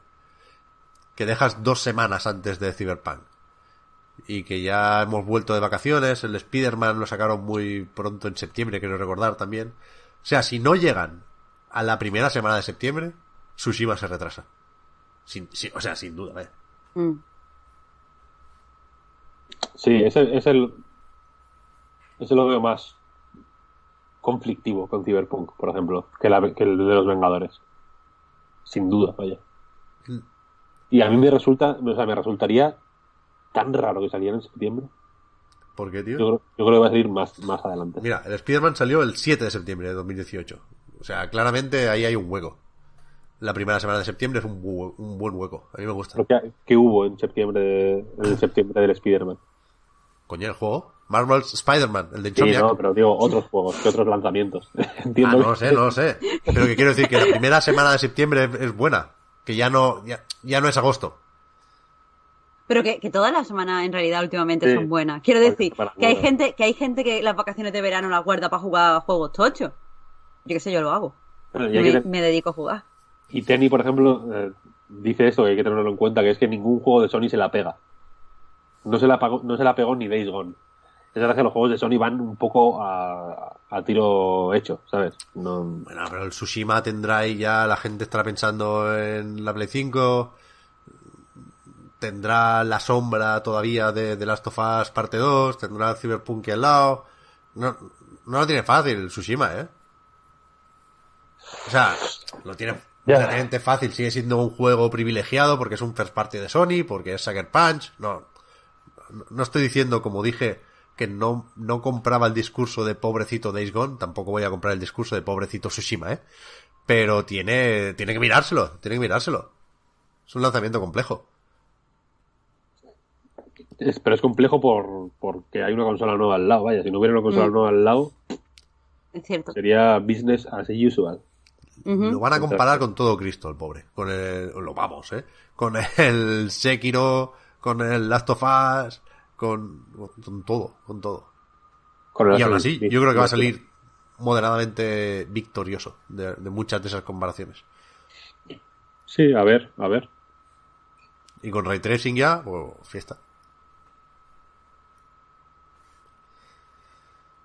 Pues Yo estoy bueno, medio mal, necesito tomarme Pharmagrips, si Vale, os parece. Miguel, vamos a rematar con una de Miguel CC que nos la hace en Patreon también, Venga, Patreon barra A Night Reload, eh, que nos pregunta por planificación y propósitos del año.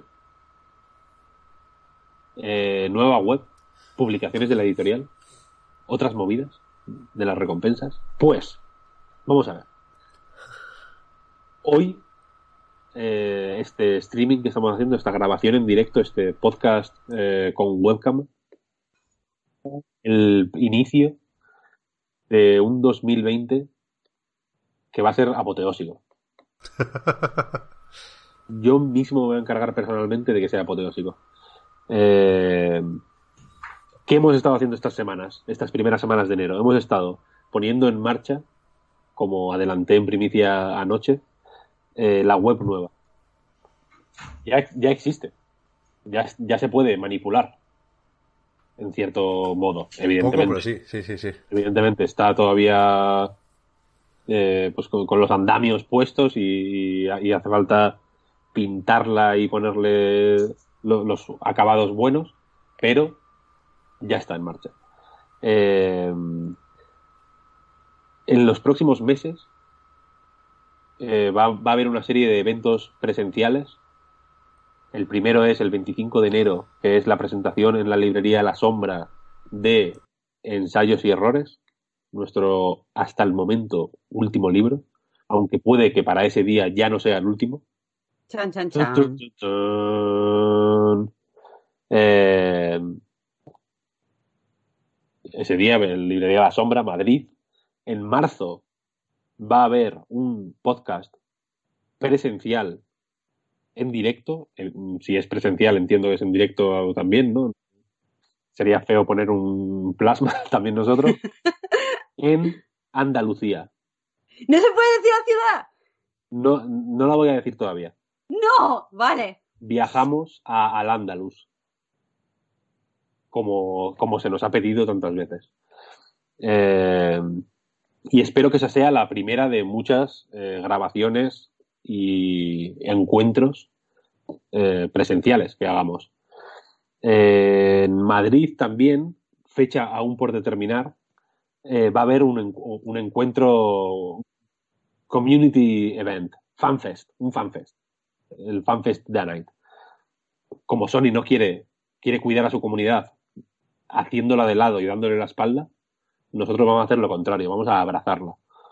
Entonces, aún está la fecha por determinar, el espacio más o menos está eh, cerrado, pero falta flecos. De esos flecos me estoy encargando estos días. Eh, ¿Qué más? Publicaciones. La semana que viene voy a dedicarla Perdonad que no estoy mirando la webcam, es que yo miro siempre para abajo cuando grabo el podcast. La siguiente semana la voy a dedicar en gran medida a terminar terminar anuarios, lo que se dice terminar anu- anuarios. Hay dos anuarios, no uno, sino dos, eh, a punto de caramelo. Mi objetivo para la semana que viene es acabarlos y enviarlos a imprenta. De ahí que quizá ya no sea el último libro de ensayos y errores cuando lo presentemos. Y hay más ¿Se libros. anuario espada y anuario escudo? Hostias. No, no lo había pensado. Pero debería, debería, Sí, había pensado hacer debería. El anuario de 2019, lo había pensado hacer varias ediciones distintas, como para coleccionismo, ¿sabes? En plan, que es como, no te vale con, con comprar uno, compra dos. Es, es mejor. A mí esas mierdas me pueden. O sea, y lo digo como, como, como consumista, ¿vaya? Si un producto tiene dos versiones, yo compro las dos, siempre. Me compré eh, cua- cuatro, sí, cuatro tipos de chocolate Nestlé distintos, porque venían en uno Mario, en otro Luigi, en otro Peach y en otro Toad o Setín.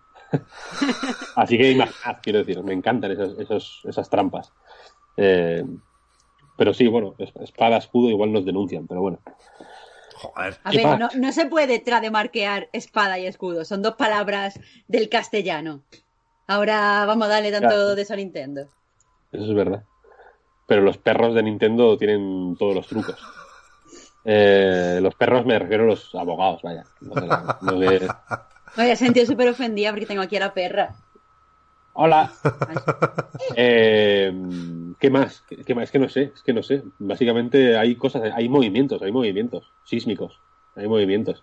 Hay más cosas que tampoco tiene sentido comentarlas en público porque son gestiones pues, aburridas y que y, y em- embri- embrionarias, vaya, que todavía igual no, que algunas saldrán, otras no, algunas saldrán mal, algunas veremos que están mal cuando ya estén a punto de salir, otras no nos los esperaremos y de pronto saldrán y serán la hostia. Esas cosas son así. Pero sí, hay movimiento, hay movimiento. Mi objetivo es que Pep Sánchez París, que tal es su nombre completo, eh, viaje por España este año. A mí no me hagáis viajar, tío. Que esto- La piel de la Con lo bien que se va en tren, Pep. Además, Lee, es- juegas con tu Switch. a partir de abril, que está el, ave low cost este, prepárate porque vas a ¿Esto es pasar así? más tiempo en la cafetería del, del ave que en tu casa. Porque se me acaba el contrato de, de alquiler de este piso y me gusta mucho este piso. Lo voy a pasar mal. Pues, pues viaja pues para ver otros sitios, para... para Y yo, Pep, que va a venir a Andalucía. Claro, Ya, ya, nunca he estado, ¿eh? ¡Qué Nunca he guay! estado. Yo nunca he bajado de Madrid. pues vas a flipar porque Andalucía es, sin, sin lugar a dudas, uno de los mejores sitios de- del mundo. Del, no de España, del planeta. Tengo ganas, tengo ganas. Es increíble.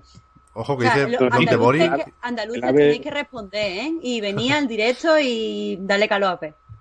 Sí, sí, eso va, eso va a ser así, vaya, no lo dudo. El ave low cost no tiene cafetería. Eso iba a decir, esto, esto es True Story. Patético, ¿eh? No puede ser, no puede ser verdad. Pero Está mal pensado, tío. Debería ser todo cafetería. Sin asientos. Ir de pie, claro. que es que- y, y- y recaudas de los cafés también, Claro. al final. Joder. Bueno, vale, va. Pues la semana que viene, ¿qué, qué tenéis? Yo tengo el Kakarot. Que de momento solo he matado a Raditz, pero este fin de semana va- van a caer todos los demás. Pues yo para la semana que viene quería hablar de Magic Arena. No sé si os suena ese juego, un free to play de Magic.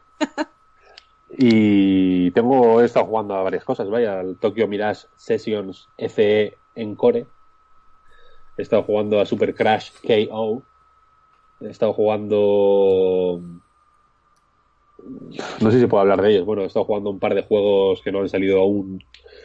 Eh, y que por si el embargo me lo impide, no voy a decirlos. Pero bueno, uno es, uno es de naves, así que tampoco nos interesa.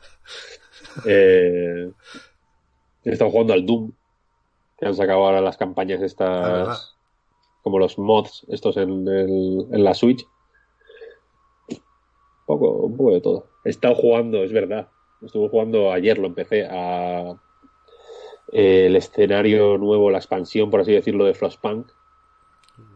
Que es como una precuela Es antes de que haya la de que sea todo nieve, ¿no? De que va a deconstruir un generador y tal. Estado jugando a Kentucky Route Zero. Muy guay. Eh, O sea, yo es que estoy todo el puto día jugando, vaya. Ahí no te, no te van a pillar, desde luego. No, no. ¿Tú qué tienes, Marta? Yo no tengo nada. He estado esta semana, estas dos semanas últimas, publicando cosas de juegos que te- había dejado pendiente del, del año anterior, rollo mutaciones, que por cierto, jugad todo el mundo a mutaciones. Best indie del año, ponéroslo. Bueno, no, es Baba y Yu, pero después de Baba y Yu, en mutaciones, jugadlo. Eh, y ahora no sé, tengo que mirar este fin de y pedir juego o comprar juego o ver qué pasa, porque para la semana que viene, que recuerde, no tengo nada pendiente. ¿El, el Temtem ha salido ya o no? Es que no para de, de de No. anun- anunciarse en, en Instagram, o en mi Instagram por lo menos. Te, te me sale el 24 en No. Early Access, creo. Sí. Vale, vale, vale. Joder, El ve- pues, ¿No es el 21? O 21, eso. Mm. pues se están preparando bien ya. O sea, ¿Dónde está? 21 de enero. Mm. 21 de enero, sí. Ah, pues Sí. La semana que viene entonces ya, ¿sí? Vale, vale, vale. Vale, vale. Pues eso. Pues ya, ya, ya haremos algo. Espero, yo, yo quiero estar recuperado ya, ¿eh? Que ahora sí que empieza a tener muy poquita gracia la broma de que esté siempre enfermo, macho. Porque es que no, no se puede. Ve al médico, hombre.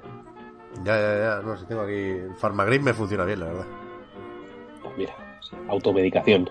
Sí, sí. Lo mejor. Gente, ya lo ha dicho Víctor antes, pero os vuelvo a recordar, por hacer el- la despedida de carrerilla, que tanto a nightgames.com como este podcast Reload son proyectos que se mantienen gracias a vuestras generosas aportaciones, patreon.com barra a night reload, también gracias, sobre todo hoy, por esas suscripciones en, Twitch, que si el Twitch Prime, que si todo eso, que también mola, los que estéis suscritos en principio, la última vez Víctor creo que falló un poco esto, pero en principio la idea es que este vídeo ahora se pueda ver en diferido durante el fin de semana solo si eres suscriptor, porque por otro lado en Patreon está el acceso anticipado del podcast en audio, pero el lunes cuando se publique el, programa en abierto, digamos, estará en todos lados. iBooks, iTunes, Spotify, anightgames.com, YouTube con el vídeo y también se desbloqueará de nuevo el vídeo de Twitch, así que en todas partes, estamos en más sitios que, que un juego de Microsoft. Y, y ya está, la semana que viene volvemos con esto. Gracias Víctor, gracias Marta por haber estado aquí. A ti, Pep. Por montarlo. Mm. Hasta luego. Hasta luego. Chao, chao, chao.